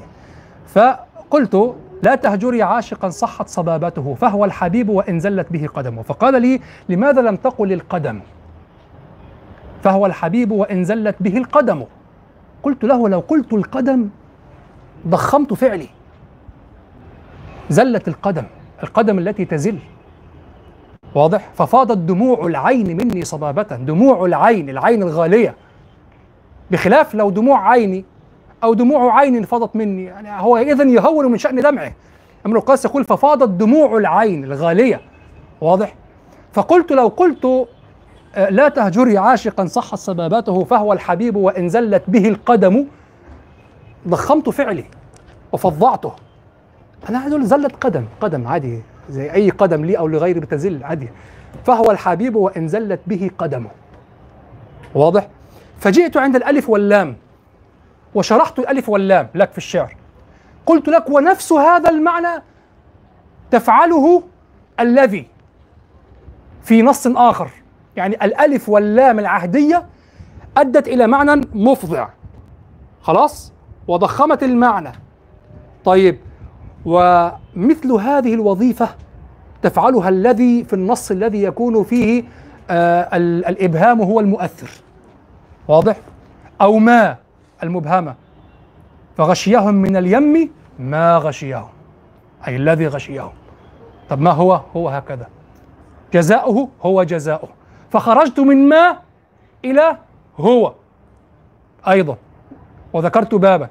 وأخذت أربط بين الأبواب بعلاقات مشتركة بين المعاني. هنا ستكتشف شيئا ليس موجودا في التقسيم العلمي الذي موجود في كتب البلاغة التقريرية. وهو هذا الروح الذي يسري في الأبواب المختلفة في التقسيم العلمي. وهذا الذي يساعدك أكثر في التعامل الأدبي. فهمتم؟ تخرج من باب إلى باب. وهذا ما انتبه إليه الدكتور محمد أبو موسى وهو يدرس كتاب عبد القاهر. وهو يدرس كتاب عبد القاهر. نقرأ ما قاله في هذا. انظر.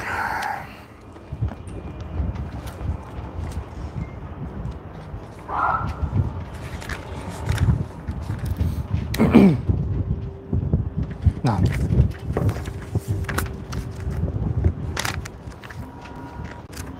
آه عندكم معكم كتاب مدخل إلى كتابي عبد القاهر؟ مدخل إلى كتابي عبد القاهر. لا إشكال أقرأ لكم الموضوع إن شاء الله. نعم. انظر ماذا يقول. يتكلم عن باب الفصل والوصل وأنه امتداد لباب الجملة الحالية المعطوفة بالواو. انظر ماذا يقول. يقول حتى أنك في صفحة باء من هذا الكتاب مدخل إلى كتابي عبد القاهر. إنك لترى بعض الأبواب الأساسية في علم المعاني لو رجعت بها إلى سياقه. أنا سأسألكم وأنا أتكلم. أقول لكم هذا الكلام يوافق كلام الأستاذ محمود شاكر أو يخالفه. هل يوافق؟ الدكتور محمد أبو موسى من آدب الناس. هذا الوالد الكريم العظيم من آدب الناس وحينما يؤيد أو يستفيد شيئا من أحد يفخم منه جدا ويذكر اسمه وكذا وحينما يخالفه يخالف ولا يتكلم. لا يذكر اسمه. هو هنا ظاهر لي أنه يخالف الأستاذ محمود شاكر. مخالفة صريحة. وأنا سأقرأ كلامه وقولوا أنتم هل هذا يعني المخالفة أو لا؟ واضح؟ محمود شاكر قرأتم أنه وضعه على غير ترتيب وأنه كأنه جاء معه خبط عشواء لأنه كان يلاحق نفسه وكان سيرتبه ترتيبا علميا آخر صح؟ هذا كلام الأستاذ محمود شاكر رحمه الله. نرى الآن كلام الدكتور أبو موسى. يقول حتى أنك لا ترى. آه. يقول حتى أنك لترى بعض الأبواب الأساسية في علم المعاني لو رجعت بها إلى سياقه وهو في معمعة استكشاف الدلالات الخفية للأدوات والتراكيب وجدت هذه الأبواب كانت فروعا ممتدة من غيرها. يعني الباب يتفرع من الباب لمعنى في هذا الباب. ربما تقول نعم وهذا العشواء أن يخرج، أقول لك لا. الخبط العشواء أن يلاحق ما يأتي إلى ذهنه. واضح؟ وسينقطع عليه هذا لو جاء مرة مرتين لا يضطرد. أما أن يخرج من الباب لعلاقة فهو كأنه يربط لك الأبواب ربطا تفهمه بها. تفهمها به. تفهم الأبواب بهذا الربط. يقول كباب الفصل والوصل. طبعا الذين درسوا البلاغة يفه- سيفهمون هذا الكلام بدون مشكلة يعني. الذين لم يفهموه ستكون هناك مشكلة. لما لما درسوا البلاغة يعني. أستاذنك في مية ممكن. كباب الفصل والوصل الذي هو امتداد لحديثه في الجملة الحالية. إذ جاءت إذا جاءت بالواو. هذا ما علاقة الفصل والوصل بالجملة الحالية. الجملة الحالية جاء زيد وهو راكب. وهو راكب. خلاص؟ ما العلاقة بين الفصل والوصل والجملة الحالية؟ تكلم عن الجملة الحالية وتكلم عن بعض أقسامها الذي يأتي بالواو. يعني تكلم عن الحال والجملة الحالية وتأتي بالواو قبلها. أصبحت أقرب صورة إلى عطف الجملة على الجملة. ستلاحظ هنا روح الحال حتى في العطف بالواو. ستلاحظ روح الحال في الجملة المعطوفة بالواو. وستلاحظ روح استقلال الجملة كما في الفصل والوصل في باب الحال والجملة الحالية المعطوفة بالواو أو المسبوقة بالواو. ستلاحظ روح استقلال الجملة. انظر يقول والف... كباب الفصل والوصل الذي هو امتداد لحديثه في الجملة الحالية إذا جاءت بالواو. لأن الوا... لأن واو الحال ليست خالية من معنى العطف. هذا لن تجده في كتب البلاغة هذه الجملة. الواو الحالية ليست ليست خالية من معنى العطف. لكن لما تقرأوا كتب معاني الحروف كما تسلم شكرا.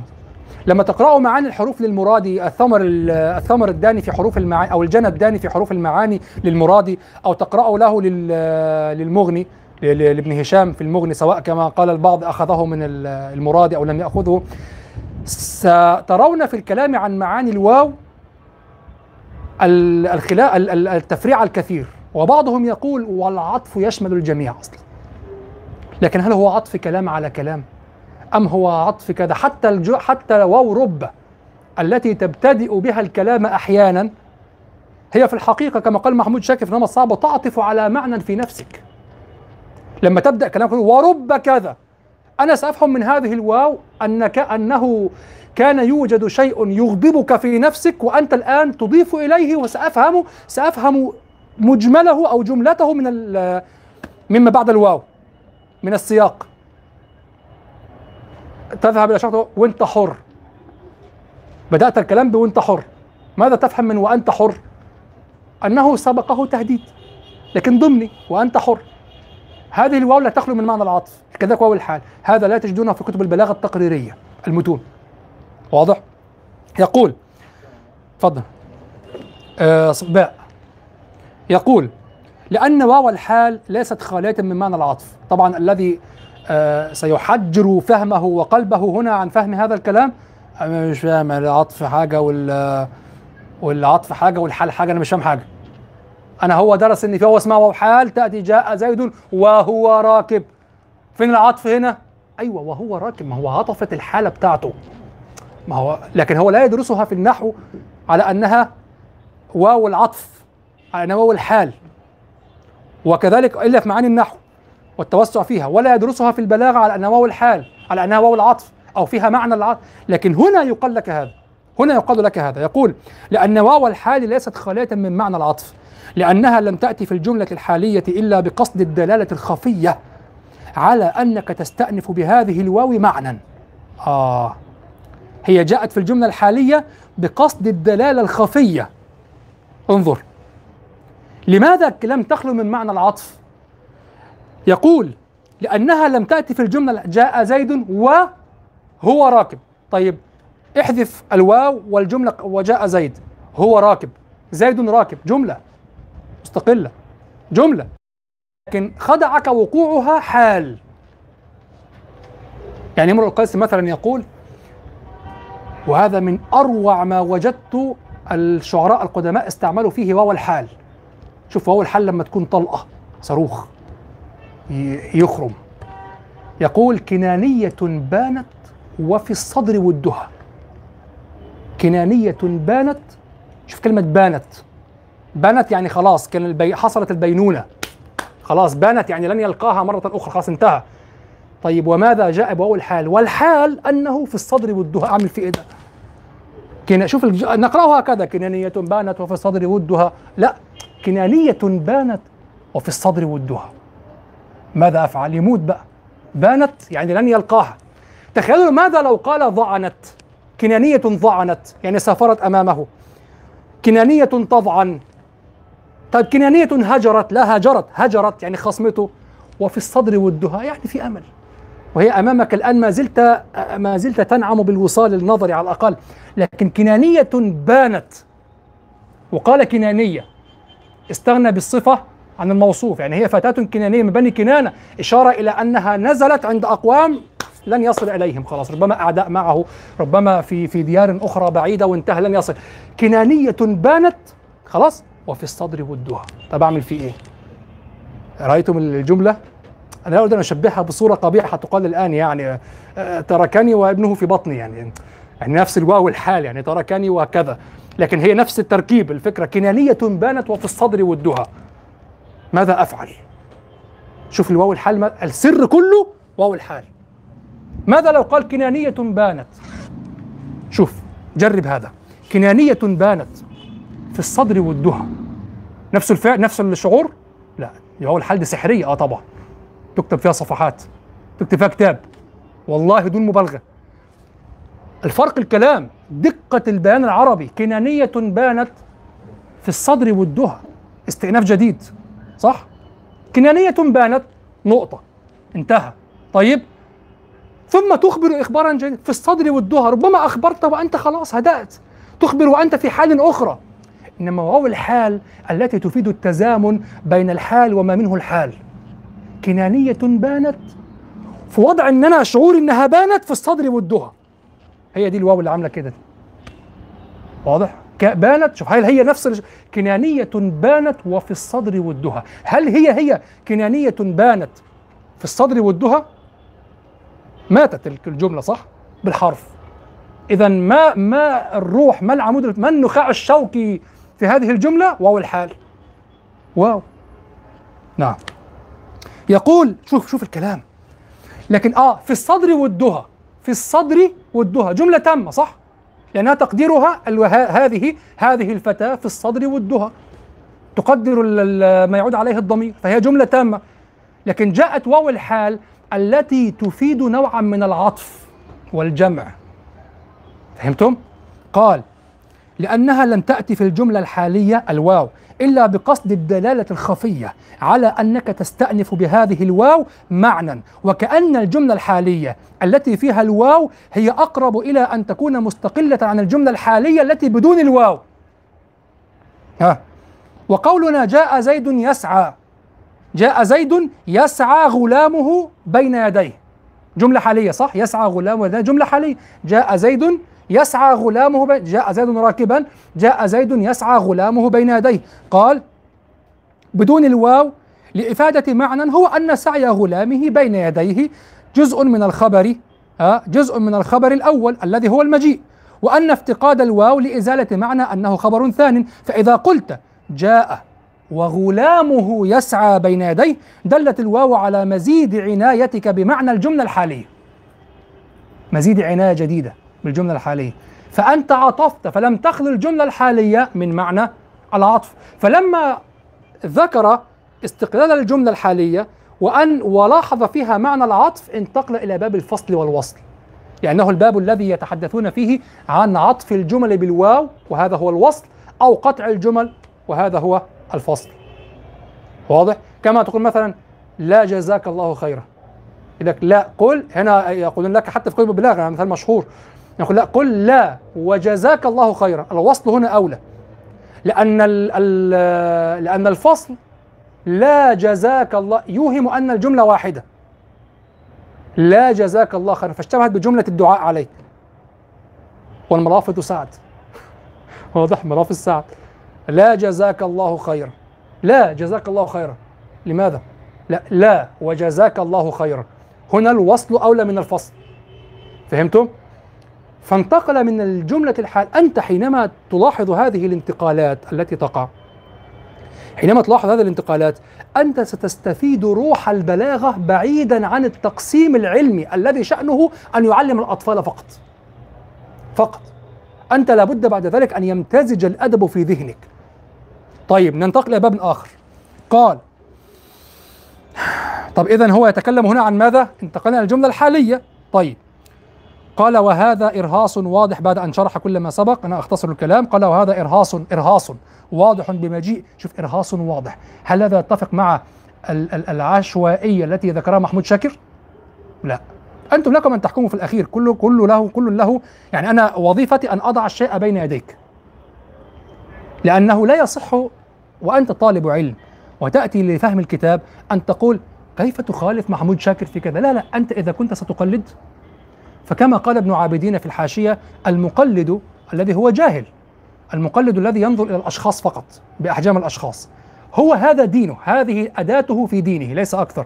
فكما قال ال- الأستاذ أو كما قال ابن عابدين الحنفي في وهذا هذه الحاشية من من أنفس الكتب يا إخوة تقرؤونها. كتابان في المذهب الحنفي ينبغي لأي حنفي أن يظل طوال عمره يقرأ فيها. حاشية ابن عابدين وبدائع الصناعة الكساني. خلاصة طريقة المتأخرين والفتوى وكذا عند ابن عابدين والتفريع والتعليل وروح المذهب القديم عند الكساني. بدائع الصنائع وهو بدائع بالفعل لا لا شيء يعني لا أعرف إذا كان في المذاهب الأخرى مثل هذا الكتاب أو لا. واضح؟ تظل طوال عمرك تقرأ في هذين الكتابين. ابن عابدين يقول في الحاشية يقول المقلد لا يعتقد صواب من قلده يعتقد احتمال صوابه. المقلد ليس له أن يعتقد الصواب إذا كان للآخر مخالف. وإذا لم يكن له مخالف فهو إجماع والإجماع ليس محل تقليد. التقليد يكون في الخلاف. والمقلد ليس من حقه أن يعتقد صواب من قلده بل يعتقد احتمال الصواب ويكفيه في التدين. خلاص؟ طيب وإذا كان الأمر هنا امرا ذوقيا بحتا فهو أصلا ليس دين. يعني المقلد العادي الشخص العادي هو ملزم في أمور في الصلاة وفي العبادات والمعاملات فهو يضطر إلى أن يسأل. لكن الشخص الجاهل تماما ليس مضطرا إلى أن يعرف كتاب عبد القاهر أن يقلد في كتاب عبد القاهر هل نسق على نسق علمي أو على قصد أو غير قصد. مش ليست قضيتك من الأول. فليس محل. ليس محل للتقليد. فأنتم الآن وقد درستم فهذا تقرير ابتداء أنكم تعملون عقولكم وإذا دخلتم في هذه المرحلة فليس لكم أن تنظروا إلى الأحجام بل تنظروا إلى الموجود وأن تقرأوا الموجود. ستقلد اذا أخرج خارج الكتاب وخارج الأشخاص وقل يعني إن شاء الله محمود شاكر هو أرجح عموما وتعتقد احتمال الصواب. أصلا ليس ليس لا يلزمك أن تعتقد ولا حتى الاحتمال في هذا الباب. ليس لو لم تعرف معنى دلائل الإعجاز ولا الكتاب لا يضرك أصلا. واضح؟ إن البعض يشغل بهذا يخالف محمود شاكر. خلاص إذا أنت مقلد خليك مقلد. إذا أنت تقرأ وتفهم إذا اقرأ وافهم ثم تخطئ أو تصوب. الآن أنا أقرأ لكم كلام الأستاذ آه، دكتور محمد أبو موسى. وأنت ستقول هو يخالف هو إن لم يصرح بمخالفة محمود شاكر. هل هذا واقرأ وعندك كلام محمود شاكر. اقرأ هذا واقرأ هذا. في كتاب مدخل إلى كتابي عبد القادر الجاني. وانظر هل يقتضي هذا أنه يخالفه أو لا. أنا أرى أنه يخالفه. تغليبا أيضا تغليبا أنه يخالفه. إذا وجد حكمة من الترتيب اذا وجد قصدا والقصد ينفي العشواء. إذا وجد حكمة وجد قصدا والقصد ينفي العشواء. نكمل بعد الأذان إن شاء الله.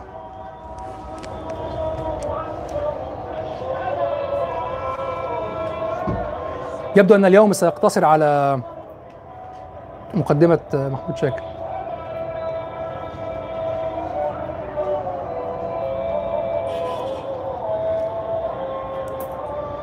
طيب إحنا ممكن نصلي المغرب مباشرة ونرجع لأن لسه قدامنا وقت. تمام؟ خلاص بعد الأذان مباشرة. نصلي يا إخوة. ونرجع لنستغل الوقت إن شاء الله. ثم آه، نسرق سرقة شرعية بعض الوقت إن شاء الله. وكده وبننتظر اللي قبلينا اللي بعد تمام؟ خلاص؟ نبدأ؟ تمام. طيب تقبل الله تعالى منا ومنكم. آمين. طيب هو اذا انطلق من الجملة الحالية إذا سبقت بالواو إلى الكلام على الفصل والوصل طيب ما الذي ساقه إلى الجملة الحالية أصلا؟ في صفحة جيم يقول الدكتور مح- محمد أبو موسى يقول فإذا رجعت إلى الوراء لأتبين كيف انتقل إلى الجملة الحالية وجدته قد انتقل إليها من معمعه هكذا يقول انتقل إليها من معمعة كشف وسبر غور دلالة كلمة الذي التي بهرها بهره قدرتها على الإيحاء بمعنى خفي فكتب فصلا بعنوان فصل في الذي خصوصا شوف. ثم فتح الكلام فيها بقوله اعلم أن لك في الذي علما كثيرا وأسرارا جمة وخفايا إذا بحثت عنها وتصورتها اطلعت على فوائد تؤنس النفس. تذكرني هذه الكلمة بكلمة آه، أبي عمرو بن العلاء لما قال ما بلغكم من الشعر إلا القليل من شعر القدماء الجاهلين إلا القليل ولو جاءكم كما قالوه لجاءكم علم غزير. ما معنى علم؟ لو تقصد قواعد النحو خلاص ما هي دونت حتى من الموجود. والشواهد قال لن يؤتى بنحو جديد. فما العلم؟ علم الأدب علم فهم النصوص علم استعمال الكلام. أبو عمرو يقول ولو جاءكم وافرا كما قالوه لجاءكم علم كثير.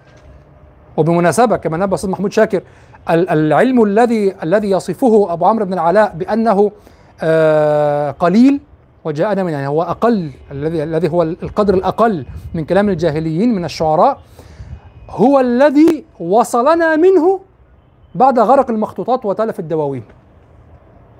يعني ما وصلنا الآن المكتبة الجاهلية والمكتبة الشعرية قليل من قليل. أبو عمرو بن العلاء يتكلم عن القليل الذي كان في عصره موجودا. لما تبحثوا في كتب الفهارس وكذا ترون دواوين كانت موجودة وبعد أحداث العراق ذهبت. بعد دخول التتر وغرق المكتبات والقاء الكتب في ال- الانهار وكذا ذهب وإحراق الكتب ذهبت الدواوين. ومع هذا يقول لما كان ذلك وفيرا بما ذهب وبمناسبه الآن أيضا في بعض المكتبات حول العالم توجد كتب كثيرة مخطوطات لم تطبع كثيرة جدا. هذا كله بما ذهب جاءنا قليل. جاءنا قليل. فكيف كانوا يقولون؟ واضح. قال جاءكم علم كثير. انظر للتعبير جابر عبد القاهر في القرن الخامس يقول اعلم أن لك في الذي الذي هنا في لفظ الذي يعني اعلم أن لك في الذي علما كثيرا وأسرارا جمة وخفايا إذا بحثت عنها وت... لو جاء عبد القاهر وقال هذا الكلام الآن بين الناس لقال له بعض المنتسبين إلى الشرع والدراسة الشرعية ما هذا هذه التفاهة والعناية بالذي والعناية بالشعر والعناية بكذا. بالضبط ما يقولونه الآن. اعلم أن لك في الذي علما كثيرا وأسرارا جمة وخفايا. إذا بحثت عنها وتصورتها اطلعت على فوائد تؤنس النفس وتثلج الصدر. يعني هذا هو ده اللي بيفرحك يعني؟ آه. هذا ما يسعدني. آه. الذي. نعم. وتثلج الصدر لا ده أقل. واو الحال بتفرحني. وتثلج الصدر بما يفضي بك إليه من اليقين ويؤديه إليك من حسن التبيين. كل ده في الذي؟ آه. راجع الذي رآه يقول دكتور أبو موسى راجع الذي راجع الذي أمرك راجع الذي رآه في كلمة الذي من العلم الكثير والأسرار الجمة الخفية وهو كلام يثير. لأن دكتور أبو موسى كان يقول آه، أعيذك بالله أن تسمع ما آه، ما يدهش ولا تندهش. هذا معناه أنك ميت. أن تسمع ما يدهش ولا تندهش؟ ميت.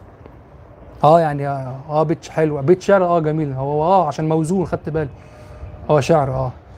طب ماذا فيه آه، كلام ماشي. آه. وهو كلام يثير لأن هذه الكلمة تمر بنا كما تمر غيرها من الكلمات ولم نرى فيها علما كثيرا ولا فوائد جمة ولا خفايا تؤنس النفس وإنما تغلغل هو يعني وإنما تغلغل فأدرك. وليس في كلام عبد القاهر كلمة زائدة ولم نعرف عنه أنه يبالغ في وصف حقائق البيان ودقائقه. ثم يقول ثم إن القارئ طيب. ثم يقول ولا يمكن أن يكون قد اهتدى إلى العلم الكثير. طبعا دكتور أبو موسى يستطرد. وأنا كما قلت لكم في المرة الماضية أتعاطف مع هذا جدا لأنني أفعل نفس الشيء. آه. ولا يمكن أن يكون قد اهتدى إلى العلم الكثير والأسرار الجمة والخفايا التي تؤنس النفس المط...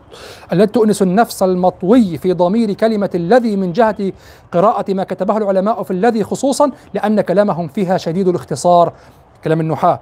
وفحواه أن الذي اجتلب ليكون وصلة إلى وصف المعارف بالجمل. آه كما اجتلب ذو. يعني ما الذي يأتي بعد الذي؟ جملة. وما الذي يأتي بعد واو الحال؟ جملة الحال. خلاص؟ فلما جاء إلى جملة الحال فلاحظ أنها جملة فانتقل إلى من الذي؟ إلى باب ال ال الذي من ال من الذي؟ إلى جملة الحال. المسبوقة بالواو إلى إلى الفصل والوصل لاحظتم تسلسل؟ طيب يقول لأن كلامهم فيها شديد الاختصار وفحواه أن يعني فحوى الكلام أن الذي اجتلب ليكون أن الذي لفظ الذي أن الذي اجتلب ليكون وصلة إلى وصف المعارف بالجمل كما اجتلب ذو ليكون وصلة إلى الوصف بأسماء الأجناس وإنما الذي فتح له باب علم الذي طول التأمل في الأساليب الكثيرة التي وضعها بين يديه. هذه مازة عبد القاهر. وضع الشعر بين يديه وأخذ يقرأ. فصنع علم البلاغة. نعم. وأخذ يقلبها ويراجع بيقظة شديدة ما أسكنه العرب في هذه الكلمة. وكيف كانت في لسانهم وعاء للعلم الكثير. ثم استطرد أيضا ونبه إلى شيء. قال ولا بد أن نستيقن أن العرب هذه نقطة مهمة جدا. لأن بعض الإخوة آه وتوفي رحمه الله أحد إخواني الفضلاء. آه كان يقول دائما ال- يقول ال- ال- العلم أو ال- ال- المتأخر قال يقول إن المتأخرين من الشعراء أشعر من القدماء من الجاهلين والإسلاميين لأنهم أوتوا العلوم. وكنت أعجب جدا من قوله هذا. هو أخ فاضل يعني إنسان فاضل وصديق كريم يعني. لكن أنا أنتقد عليه هذا القول طبعا عادي يعني. هو أخونا الكريم الله يرحمه الشيخ أحمد الشاذلي أحمد الشاذلي. آه، الذي توفي في الشيشان الله يرحمه.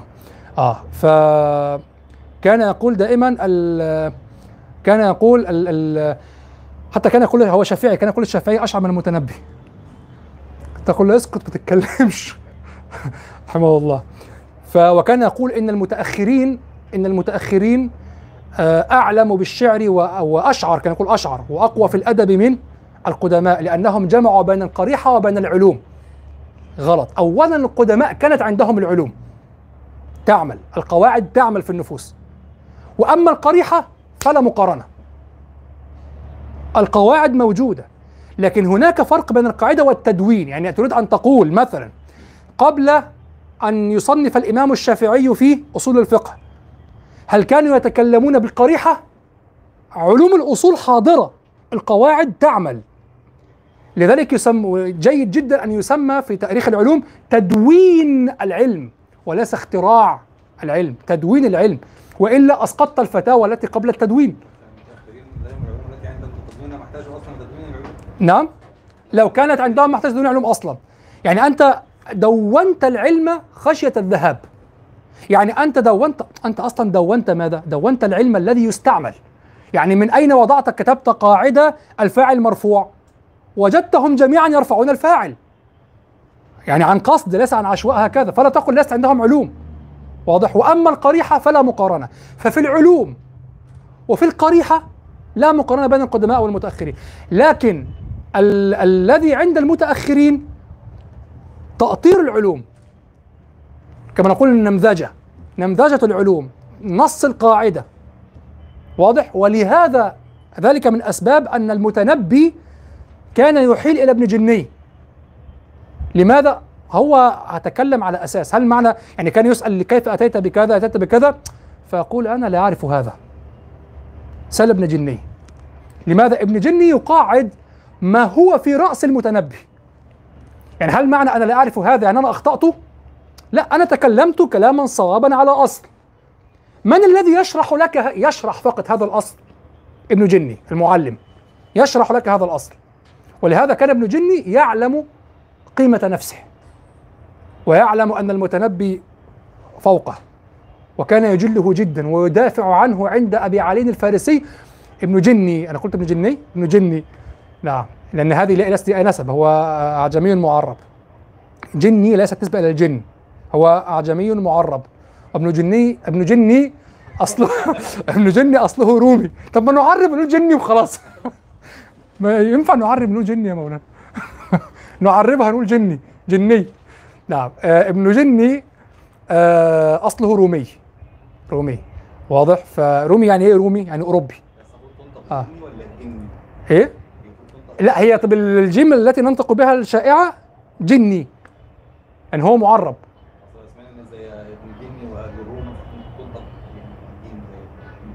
جي جي هي موجودة لكن ليست المنتشرة. موجوده ليست منتشرة. نعم. لكن لها وجود لها نوع وجود يعني. آه لا لا أعرف كيف اللغة الأصلية. حتى الذين نقلوا قالوا قيل. قيل أصلها. واضح؟ وهو هو رومي يعني. آه أغلب العلماء فرس وبعضهم روم. ابن الرومي أبوه رومي وأمه فارسية. واضح؟ فابن جني كان تلميذا عند أبي علي الفارسي لكم من السنين؟ لأربعين سنة. كان تلميذا لأبي علي الفارسي أربعين سنة وكان يتضايق منه لوقوعه في المتنبي. واضح؟ وكان ينتصر له عند المتنبي عند عند ابي علي الفارسي. يعني كان ابن جني ينتصر للمتنبي. وكان مصاحبا له وكان يقول شاعرنا قال شاعرنا. وقال وكان يقول قال وهذا في الخصائص؟ يقول قال شاعرنا ولا ولا أحسبه إلا صادقا واضح؟ كان يجل ال- المتنبي جدا. وكان المتنبي يعرف له هذا ويقول سل ابن جني فإنه يعلم ما أريد أن أقول وما لم أرد أن أقول. واضح؟ يعني ما قصدت وما لم أقصد. أو ربما تفسرها بنا ما أعرف أن أشرحه وما لا أعرف أن أشرحه كأمور اللغة وكذا. واضح؟ طيب انظر إلى تعبير الدكتور محمد ابو موسى يقول ولا بد أن نستيقن أن العرب كانوا يعلمون كل علم مضمر في لغتهم. لأنهم كانوا يجرونها على ألسنتهم على وفق هذا العلم.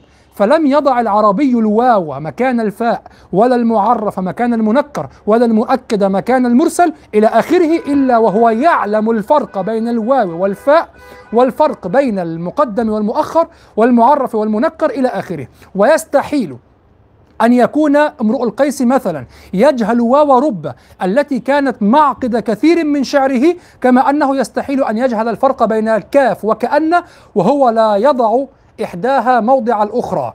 وقولنا يعني لا يضع إحداها يعني يعرف أين يستعمل الكاف وأين يستعمل كأن. وقولنا إنهم طبعوا على ذلك لا معنى له مطلقا إلا أن يكون علم ذلك صار عندهم طبعا. يعني علما لا ينازع فيه. ليس معنى أنه طبعه قريحا يقولها كده وزي ما تيجي. لا هو إذا اضطرد إذا القاعدة موجودة. لكنها طبع صارت طبعا. وأما القاعدة موجودة أنت الذي تحتاج إلى القاعدة.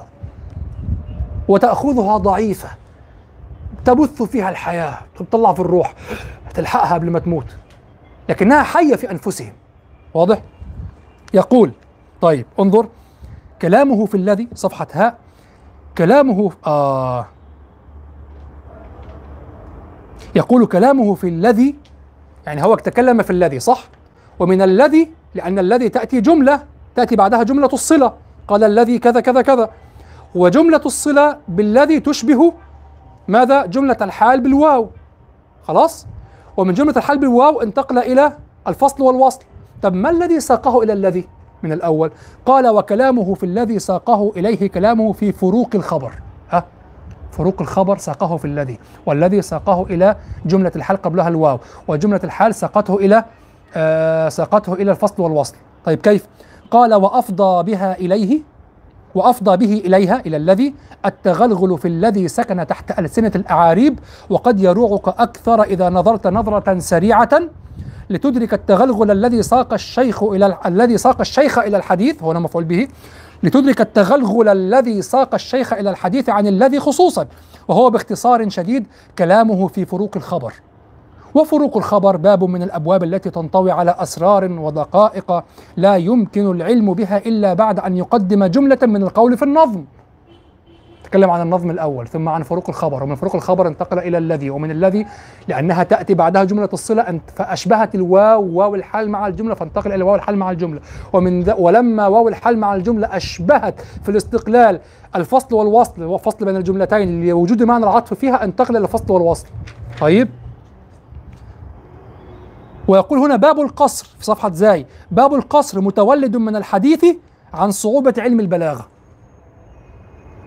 ففي الحقيقة لو تتبعت ترتيب عبد القاهر ولم تهمله ولم تقل إنه مجرد آه لا إنه مجرد جري مع الخاطرة الذهنية والمناسبة ال- التي لا معنى وراءها.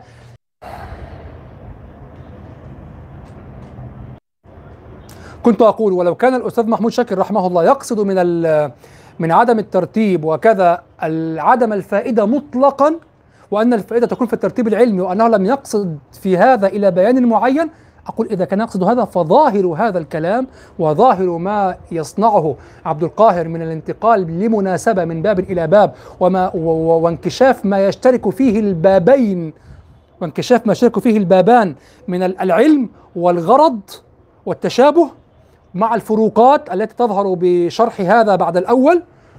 واضح كل هذا يشهد بأن كلام عبد القاهر كلام محمود شاكر هنا مرجوح ليس صحيحا. وأنه لم يخبط فيه خبط عشواء بحسب وكان يلاحق ذهنه دون حكمة وراء هذا. لا هذا له علم مستقل في هذا والذي يمارس الشعر فعلا. واضح؟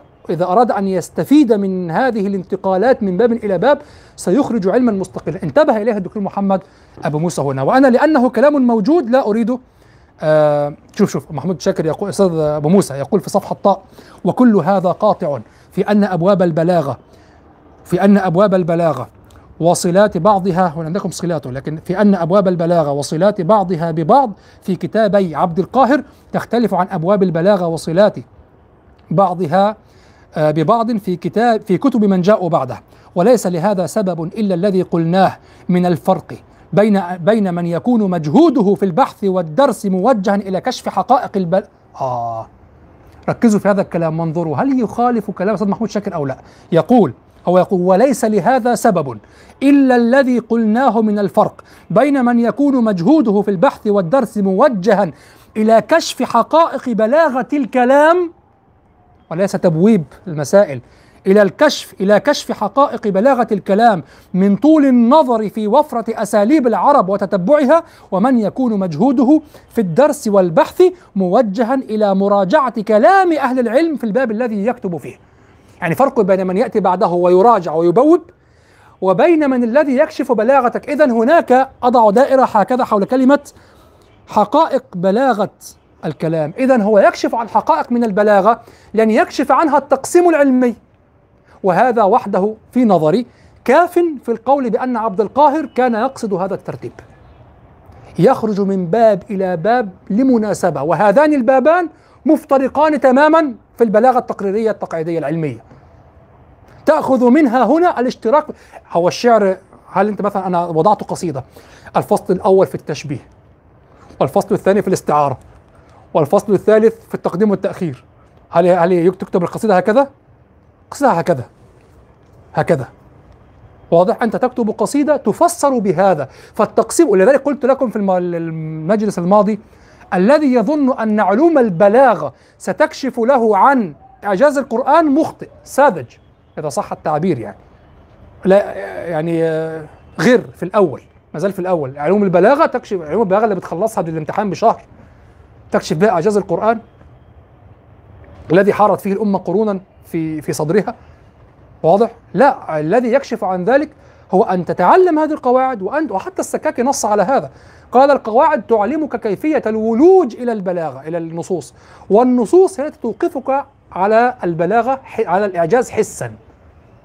حتى لن تستطيع أن تعلل تعليلا مباشرا هكذا. هذا نص كلام السكاكي في مفتاح العلوم الذي هو أول تقعيد لبلاغة عبد القاهر. لخص الكتابين وهكذا. واضح؟ طيب الآن ندخل بسرعة في مقدمة لنكون قد أنجزنا شيئا من كلام عبد القاهر المقدمة مقدمة عبد القاهر ترونها لها ترقيم مختلف يكون في أسفل الصفحة آه بعد مقدمة أستاذ محمود شاكر التي هي بالحروف في الأسفل انتقل إلى آه صفحة ثلاثة بعد صور المخطوطات الحروف في الأرقام في الأسفل وصلتم إليها؟ نعم هذه مقدمة مقدمة مستقلة عن ترقيم الكتاب. هذه مقدمة عبد القاهر التي يشرح فيها فكرة الكتاب وجملة الكتاب ويقول لك إذا كنت تريد هذا فادخل إلى هذا الكتاب. يقول بسم الله الرحمن الرحيم توكلت على الله وحده. قال الشيخ الإمام طبعا تعرفون في بعض الكتب دائما ال ال الناسخ يضع قلمه. الكتاب لفلان؟ قال الشيخ الإمام فلان. طيب كيف فلان وشيخ الإمام؟ فالبعض يظن أن كل ما يكون من ذلك هو عن نفسه. لا الشيخ الإمام ليس عن نفسه. الناسخ الذي يكتب أحد تلامذته راوي الكتاب أو الذي يستأجر للنسخ. واضح؟ أو الوراق. نعم. قال الشيخ الإمام مجد الإسلام أبو بكر عبد القاهر بن عبد الرحمن بن محمد الجرجاني رحمه الله تعالى الحمد لله رب العالمين حمد الشاكرين وصلواته على محمد سيد المرسلين وعلى آله أجمعين. هذا كلام وجيز يطلع به الناظر على أصول النحو جملة. آه من أول سطر في الكتاب من أول سطر في الكتاب يقول لك القضية قضية علم النحو. هذا هو الأساس. لكن أي علم نحو سيأتي إن شاء الله. طيب يقول هو النحو الذي يعمل في النصوص الذي تقف فيه على عناوين الأبواب. وأن تفهم به القواعد فقط لكن كيف تطبق ومواضع وتفهم مواضع تطبيق القواعد وتداخل القواعد. وفي كتاب عبد القاهر الصلة بين القواعد وكيف خرج من كتاب إلى كتاب أو من باب إلى باب. قال هذا كلام وجيز يطلع به الناظر على أصول النحو جملة. حاسس إن في جو مفيش حاجة خالص. آه، تمام؟ تمام. هذا كلام وجيز يطلع به الناظر على أصول النحو جملة وكل ما به يكون النظم دفعة وينظر منه في مرآة في مرآة تريه الأشياء المتباعدة الأمكنة قد التقت له حتى رآها في مكان واحد ويرى بها مشئما ويرى بها مشئما قد ضم إلى معرق. مشئم الذي يذهب إلى الشام معرق يذهب إلى العراق. ومغربا أخذ بيد مشرق وقد وصلت بأخرة. آه يدلك هذا على أنه مكث دهرا يدرس هذه القضايا وهذا العلم. وقد وصلت بأخرة. شوف ظل مدة يصوغ العلم في نفسه إلى أن توصل إلى هذا. ولهذا سترون فيه عصبية وحماسا وكذا مع كونه عالما إماما. وهذا دأب بعض الكبار يعني. يقول وقد وصلت بأخرة إلى كلام هو هذا المدخل. إلى كلام من أصغى إليه يعني هذه المقدمة من أصغى إليه وتدبره تدبر ذي دين وفتوة. شوف دين وفتوة. دائما يا إخوة الدين يجمع مع المروءة والحماس. صاحب الدين الخامل متدين يعبد الله وخامل وليست فيه حماسة هكذا وروح لا خير فيه خير لنفسه يعني يكف شره عن الخلق فقط. أما الذي يتعدى إلى الفهم وإلى أن يترك شيئا ينفع المسلمين وينفع الأمة وكذا هو الذي يجمع بين الدين والفتوة. الدين وهذه الحماسة. كما قال النبي صلى الله عليه وسلم نعمتان مغبون فيهما ابن آدم الصحة والفراغ. عندك وقت لتفعل وعندك صحة لتفعل. تهدرها. لا تفعل شيئا. ضاع عمرك. تهدرها في النقاشات وفي المنشورات والبوستات ورد على فرد على علان وتحرق وقتك وتضيع نفسك وتضيع ما كانت الأمة تستفيده منك تتركه فيها. مشكلة كبيرة جدا يعاني منها الناس. ودائما يدخل إليهم الشيطان من هذه الحجة. النصيحة في الله والدين والدفاع عن كذا وكذا.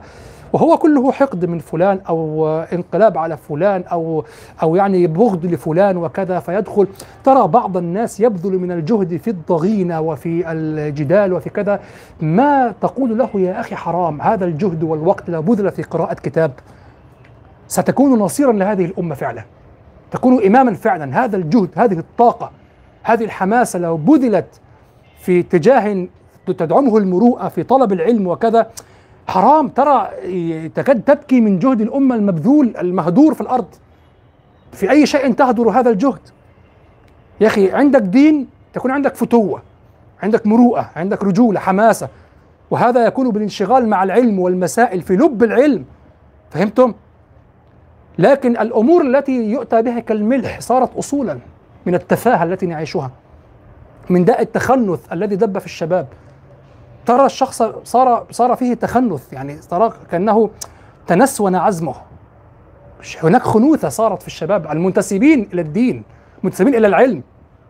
هناك خنوثة هكذا. وسائل التواصل شجعت. الكلمة صارت سهلة والكتابة سهلة والصور سهلة فصارت كل شيء. هناك خنوثة في الطبع وقعت. الكلمة التي يحاسب عليها والرجولة في التعامل وكذا كل هذا راح ذهب.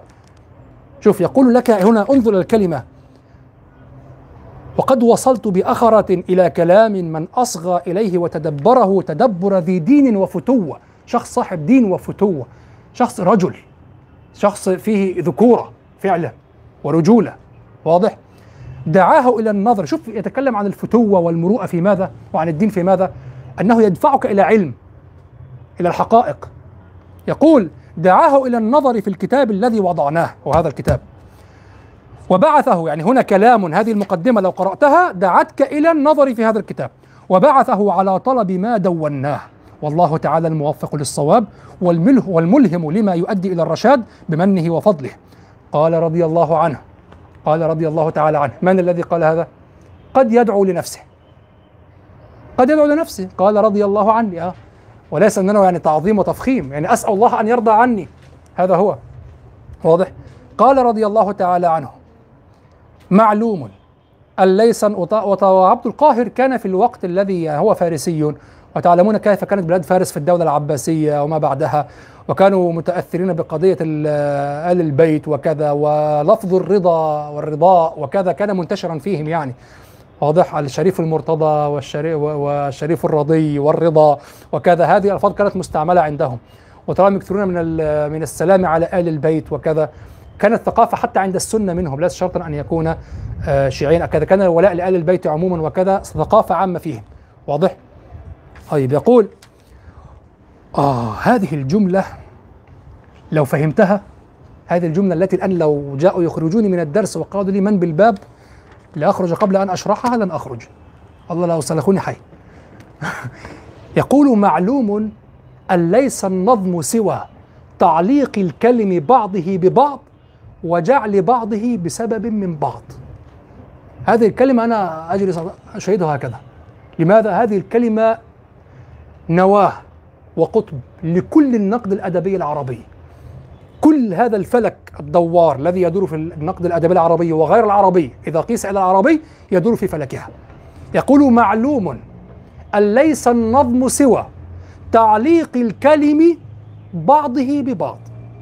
وجعل بعضه بسبب من بعض. طيب النظم نظم الكلام. يقول معلوم يطرح امرا أو يذكر امرا بديهيا. معلوم أن ليس النظم سوى تعليق الكلم. ذكر شيئين هنا. ذكر التعليق وذكر السبب.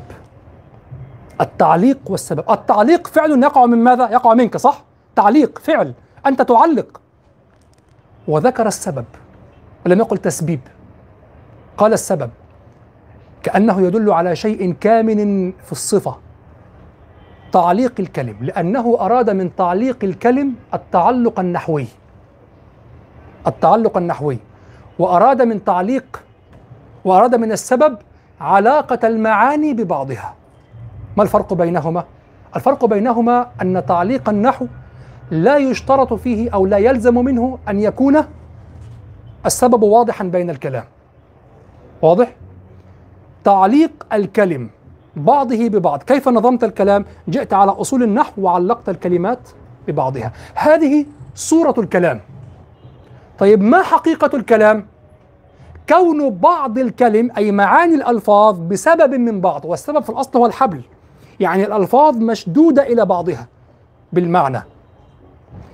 هناك ال- الفيلسوف آه، الم- ال- ال- الفيلسوف آه، المتفلسف آه، ابن سبعين ابن سبعين الذي يقول آه، ابن دقيق العيد جلست إليه أظن من صلاة الضوء من صلاة الفجر إلى الضحى أو من الضحى إلى الظهر لا أذكر. أسمع كلاما أعي ألفاظه أو أفهم ألفاظه ولا أعي تراكيبه. يعني إيه؟ ما معنى أفهم ألفاظه ولا أعي تراكيبه؟ يعني الكلام مفهوم ومعلق على أصول النحو. تنظر إلى أسباب التعلقات؟ ما فيش حاجة. مش فاهم. لا أفهم. لأنه فرق بين التعليق النحوي وبين السبب في المعلقات فيما علق بعضه ببعض أو بعضه ببعض. واضح؟ يقول انظر. يقول معلوم أن ليس النظم سوى تعليق الكلم بعضها ببعض وجعل بعضها بسبب من بعض. هنا ترون هذا هذا النص كرره في الكتاب كثيرا ومنها صفحة افتح صفحة 55 آه انظروا ماذا يقول في الفقرة الثامنة بعد الأربعين أول فقرة في صفحة 55 فتحتم؟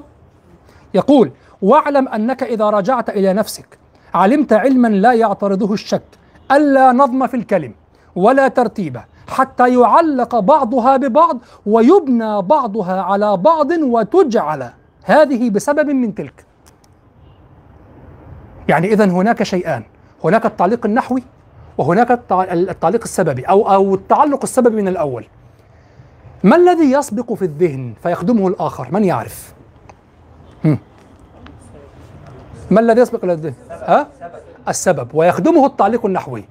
طيب وماذا لو أتى بتعليق نحوي دون سببي؟ قالوا سبعين أسمع كلاما أفهم ألفاظه ولا اعي تراكيبه لماذا لا اعي تراكيبه الكلام موجود لأنه هو كلام. لماذا كلام علق نحويا؟ لأنه لو أخذ لو حتى كسر النحو لن يكون كلاما أصلا خلاص. سيكون خرف. واحد نايم وبيخرف. يعني حتى النائم يخرج جملا أحيانا صح؟ لكن هذا لا يخرج جملا. فهو بناه بناء نحويا. لكن لا يفهم التراكيب. لماذا علقت هذه بتلك؟ طيب من يأتي بمثال على هذا؟ يؤلف مثالا الآن. هم. التعليق. تعليق نحوي ولا علاقة في المعاني. فاكر عم أيوب في المسرحية بتاعت آه، واسماعيل كان هناك. أصل طب دي تفسير يعني أصل هو سافر. فين البسبوسة؟ حاجات زي كده صح؟ نحويا مركبة. طيب هل علق الكلام ببعضه؟ لا.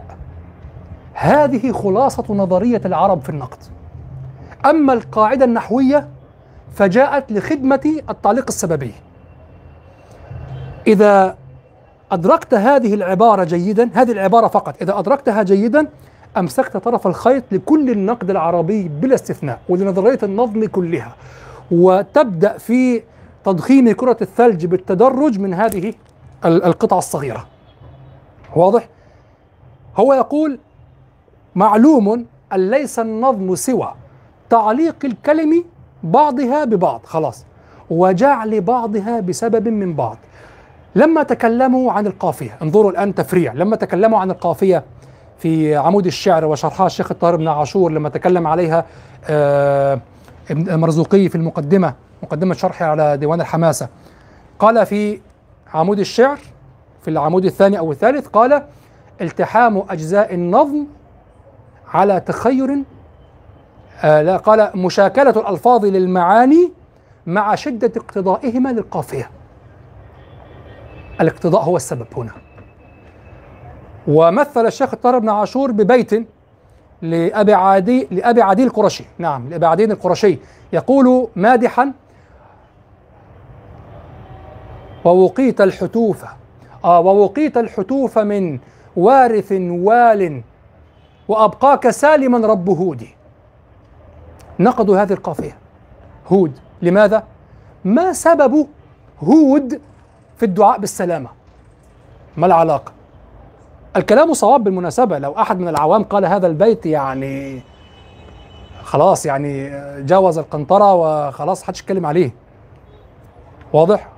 ووقيت الحتوف من وارث وال ووق و و وأبقاك سالما رب هودي. ما علاقة هود؟ القافية دالية. القصيدة دالية. ليس أكثر من هذا. لماذا هود اضطر إليها؟ فهذا مما قاله بعض ال- النقاد. ومما وقفت عليه في الشعر عمر بن أبي ربيعة لما يقول واتركم بلا تفهموا السياق لما اقتحم على حبيبته غرفتها وكذا. فقال آه، فحييت إذ فاجأتها فتولهت. وقال وكادت بمخفوض التحية تجهر وقالت وعضت بالبنان فضحتني وأنت امرؤ ميسور أمرك أعسر أريتك إذ هن عليك ألم تخف وقيت وحولي من عدوك حضر. فوالله ما أدري أتعجيل حاجة سرت بك أم قد نام من كنت تحذر. فقلت لها بل قادني الشوق والهوى إليك وما نفس من الناس تشعر. فقالت لما اطمأنت يعني. فقالت وقد لانت وأفرخ روعها كلاك بحفظ ربك المتكبر. لماذا المتكبر؟ ما علاقة المتكبر بالدعاء؟ أنت تحتاج ربك الستير ربك اللطيف. أنت في موقف تحتاج إلى الستر وتحتاج إلى ال- اللطف وتحتاج إلى النجاة وتحتاج إلى أشياء كثيرة أصلا غير الرحيم غفور غير غير المتكبر. ما علاقة المتكبر؟ اضطر إليها. فعلق الكلم ربك المتكبر. تعلقت بماذا؟ ما صفة التعلق هنا؟ النحوي ها؟ لا ما صفة التعلق النحوي؟ ها؟ نعت ربك المتكبر ولكن ما السبب المعنوي بين اللفظة واللفظة؟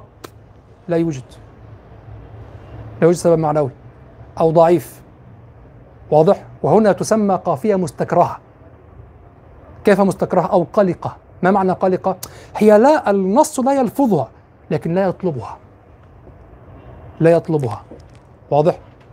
وهذا مما يقوم به الشاعر ولهذا يسمى يقول يقولون في الشاعر الفحل مروض القوافي لأن القافية أشد ما تشرد عليك وتتمرد عليك. لماذا؟ أنت مضطر فيها إلى حرف معين وإعراب معين وشكل معين. وشرط أن تأتي متمكنة أن تأتي مطلوبة. وألا يلاحظ فيها ألا تلاحظ فيها ذرة أنك جئت بها لأجل غير لأجل أنه آه هي التي فيها الحرف الذي يؤدي الصوت. لا هي المطلوبة ولو كان البيت فردا. مع ذلك الشعر معجز في الحقيقة. الشعر في الحقيقة معجز ولهذا اعتقد بعض القدماء أن الشعراء معهم جن. لماذا؟ أنت إزاي جبت قصيدة خمسين بيت بالشكل ده؟ في حاجة صح؟ ولا حاجة جميل. ولا بحس غلط ولا إيه؟ طيب. لماذا يشعر البعض أن ال ال أن أن الشاعر أتى بخمسين بيت كل بيت في مكانه وكل كذا تشعر الشاعر شيطان إما أنه شيطان أو معه شيطان. لماذا؟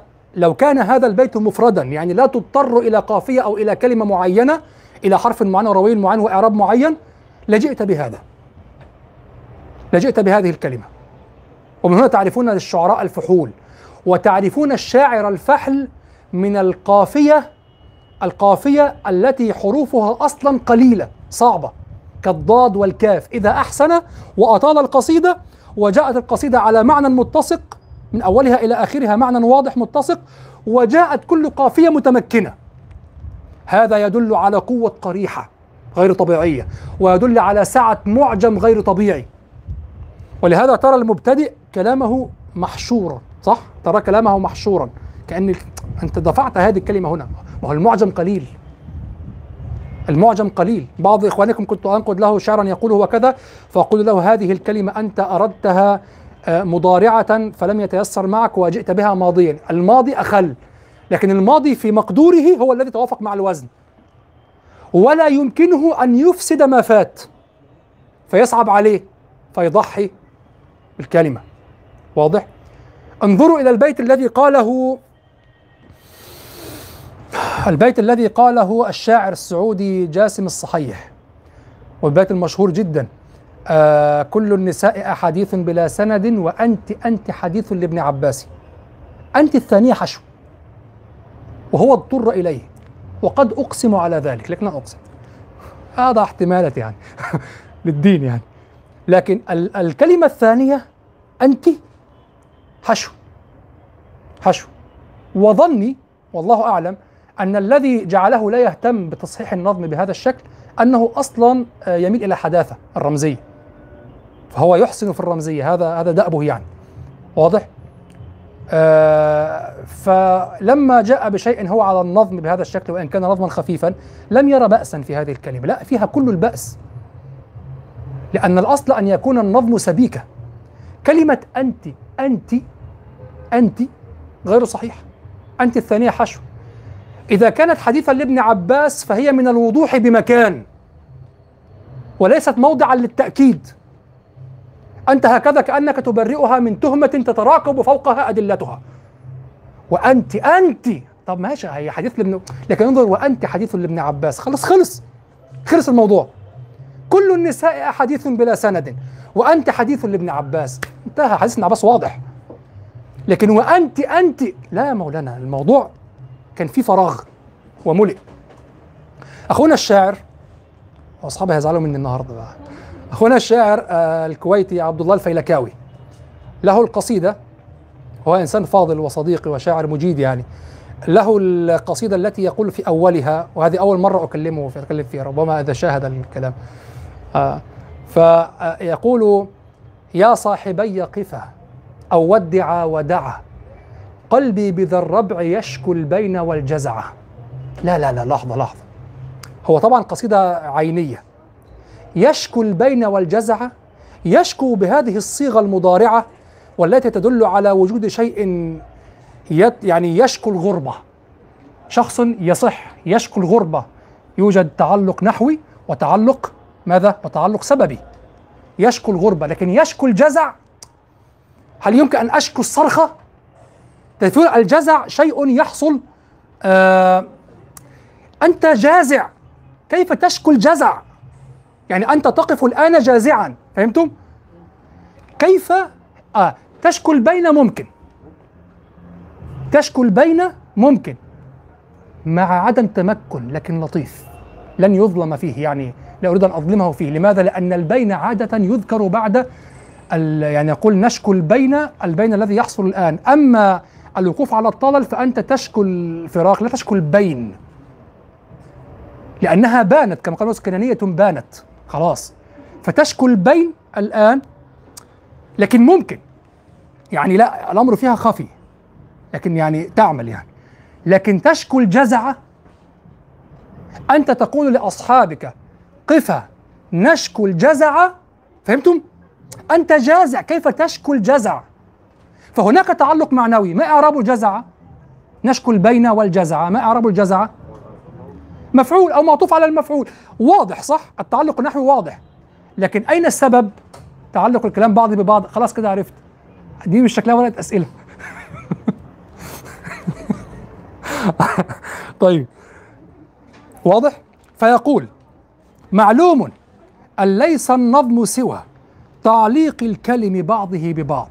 وجعل بعضه بسبب من بعض. وهنا يبدأ الكلام في نظرية النظم. حالا خلاص من هختم العبارة دي فقط. في نظرية النظم لأن النظرية عند العرب تقوم على التأليف بين الألفاظ لا الألفاظ التي هي الأصوات وإنما بين المعاني. وسيبين عبد القاهر أن المراد بالألفاظ يعني المعاني التي تحملها الألفاظ المعاني الجزئية. وأنه في النظم العربي الذي يؤدي إلى هذه البراعة وهذه الروعة التي تجدها في نفسك. ولو كان أصل المعنى في نفسه مخالفا للدين أو للخلق أو كذا هو ما يسمح به ما يسمح به النحو أو ما تسمح به أصول النحو العربي من شدة تغير ال- النظم العربي والصور اللامتناهية من النظم العربي التي تؤدي إلى انفعالات غير متناهية كذلك. وهذه خصيصة عربية. ومن هنا تفهمون أنه لا يمكن أن تجري أصول النقد في غير العربية على العربية. لماذا؟ أنا قلتها مرارا. أتحدى أي أحد يقول وما زال هذا الكلام مسجل الآن وسيبقى وسيبقى بعد حتى ما بعد موته يعني يبقى لآخر العمر. ما زال ما زال التحدي قائما. أن يأتي أحد بنقد بنظرية نقدية يخرجها عن قضية النظم في كلام العرب وتصدق دون إشكال على كلام العرب بعيدا عن نظرية النظم. أتصور التفريع على النظم. لا أتصور مرا... عدم مراعاة نظرية النظم لأنها تنبع من خصيصة عربية في النص العربي وهو ما سميته مائية الأسلوب العربي. يعني مثلا لو أن بعض اللغات تتوقف على النقد الاجتماعي أو كذا فالذي صرفهم عن هذا ماذا؟ الذي صرفهم عن الإبانة أو عن أو عن است- استكناه النص أو عن جودة النص في ذاته الذي صرفهم عن هذا ماذا؟ الموضوع وأن النص لا يتحمل شدة التفاوت. أما في النظم العربي فكما قال بعضهم ونقله ابن رشيق في العمدة قال الشارع الشاعر البارع هو الذي يجعلك الذي شعره يجعلك تهجو ذويك وتمدح اعاديك يعني يقلب المواقف. ولذلك بعضهم يقول لأن آه لأن يهجوني أحدهم بقصيدة جيدة خير من أن يمدحني بقصيدة رديئة. واضح؟ يريد أن يرى فنا. فعند العرب الفن مستقل وهذا ما سيظل عبد القاهر يدور حوله وسيعتبر بنص كلامه سيعتبر كل من ينظر إلى الموضوع وقيمته من جهة الحكمة أو الدين أو كذا من العامة الجهال الذين لا يفهمون قضية النص العربي. ستقول يعني معاني القرآن حسنت من هذه الجهة. حينما نقول العبرة بالنظم ليس معناه أن القرآن نظم فيه مخالفات مخالفات إيه؟ هو الذي وضع القانون. يعني نظم أو كلام فيه آه سوء في المعنى ثم لا هو حسن المعنى وكذا. ولكن ليس هذا المعنى هو الذي يعرف به الإعجاز لأن جمهور هذه المعاني بأصولها موجود في الكتب الأخرى وفي الشرائع الأخرى. واضح الكلام ولا في مشكلة؟ حاسس في إشكالية. مفيش إشكالية. طيب هناك سؤال؟ هناك سؤال؟ لأن خلاص صارت فرمانات يعني لأن هناك سؤال يا إخوة. طيب في حد من الإخوة اللي كانوا على ال يا إخوة أنا لا أتجاهلكم. الإخوة اللي معايا على البث المباشر لا أتجاهلكم لكن الوقت كما ترون ضيق يعني. وهي محاضرة واحدة في الأسبوع فأعتذر إليكم. ويمكن أن يرسلوا إلي الأسئلة بأي طريقة على التليجرام أو أي وسيلة يعني أو الاخوه في شيخ العمود يحولوها إلي إن شاء الله وأنا أجيب عنها إن شاء الله في في المجموعة بإذن الله. طيب في أي سؤال متعلق بالأمر؟ خلاص؟ طيب شكرا وجزاكم الله خيرا والسلام عليكم ورحمة الله وبركاته.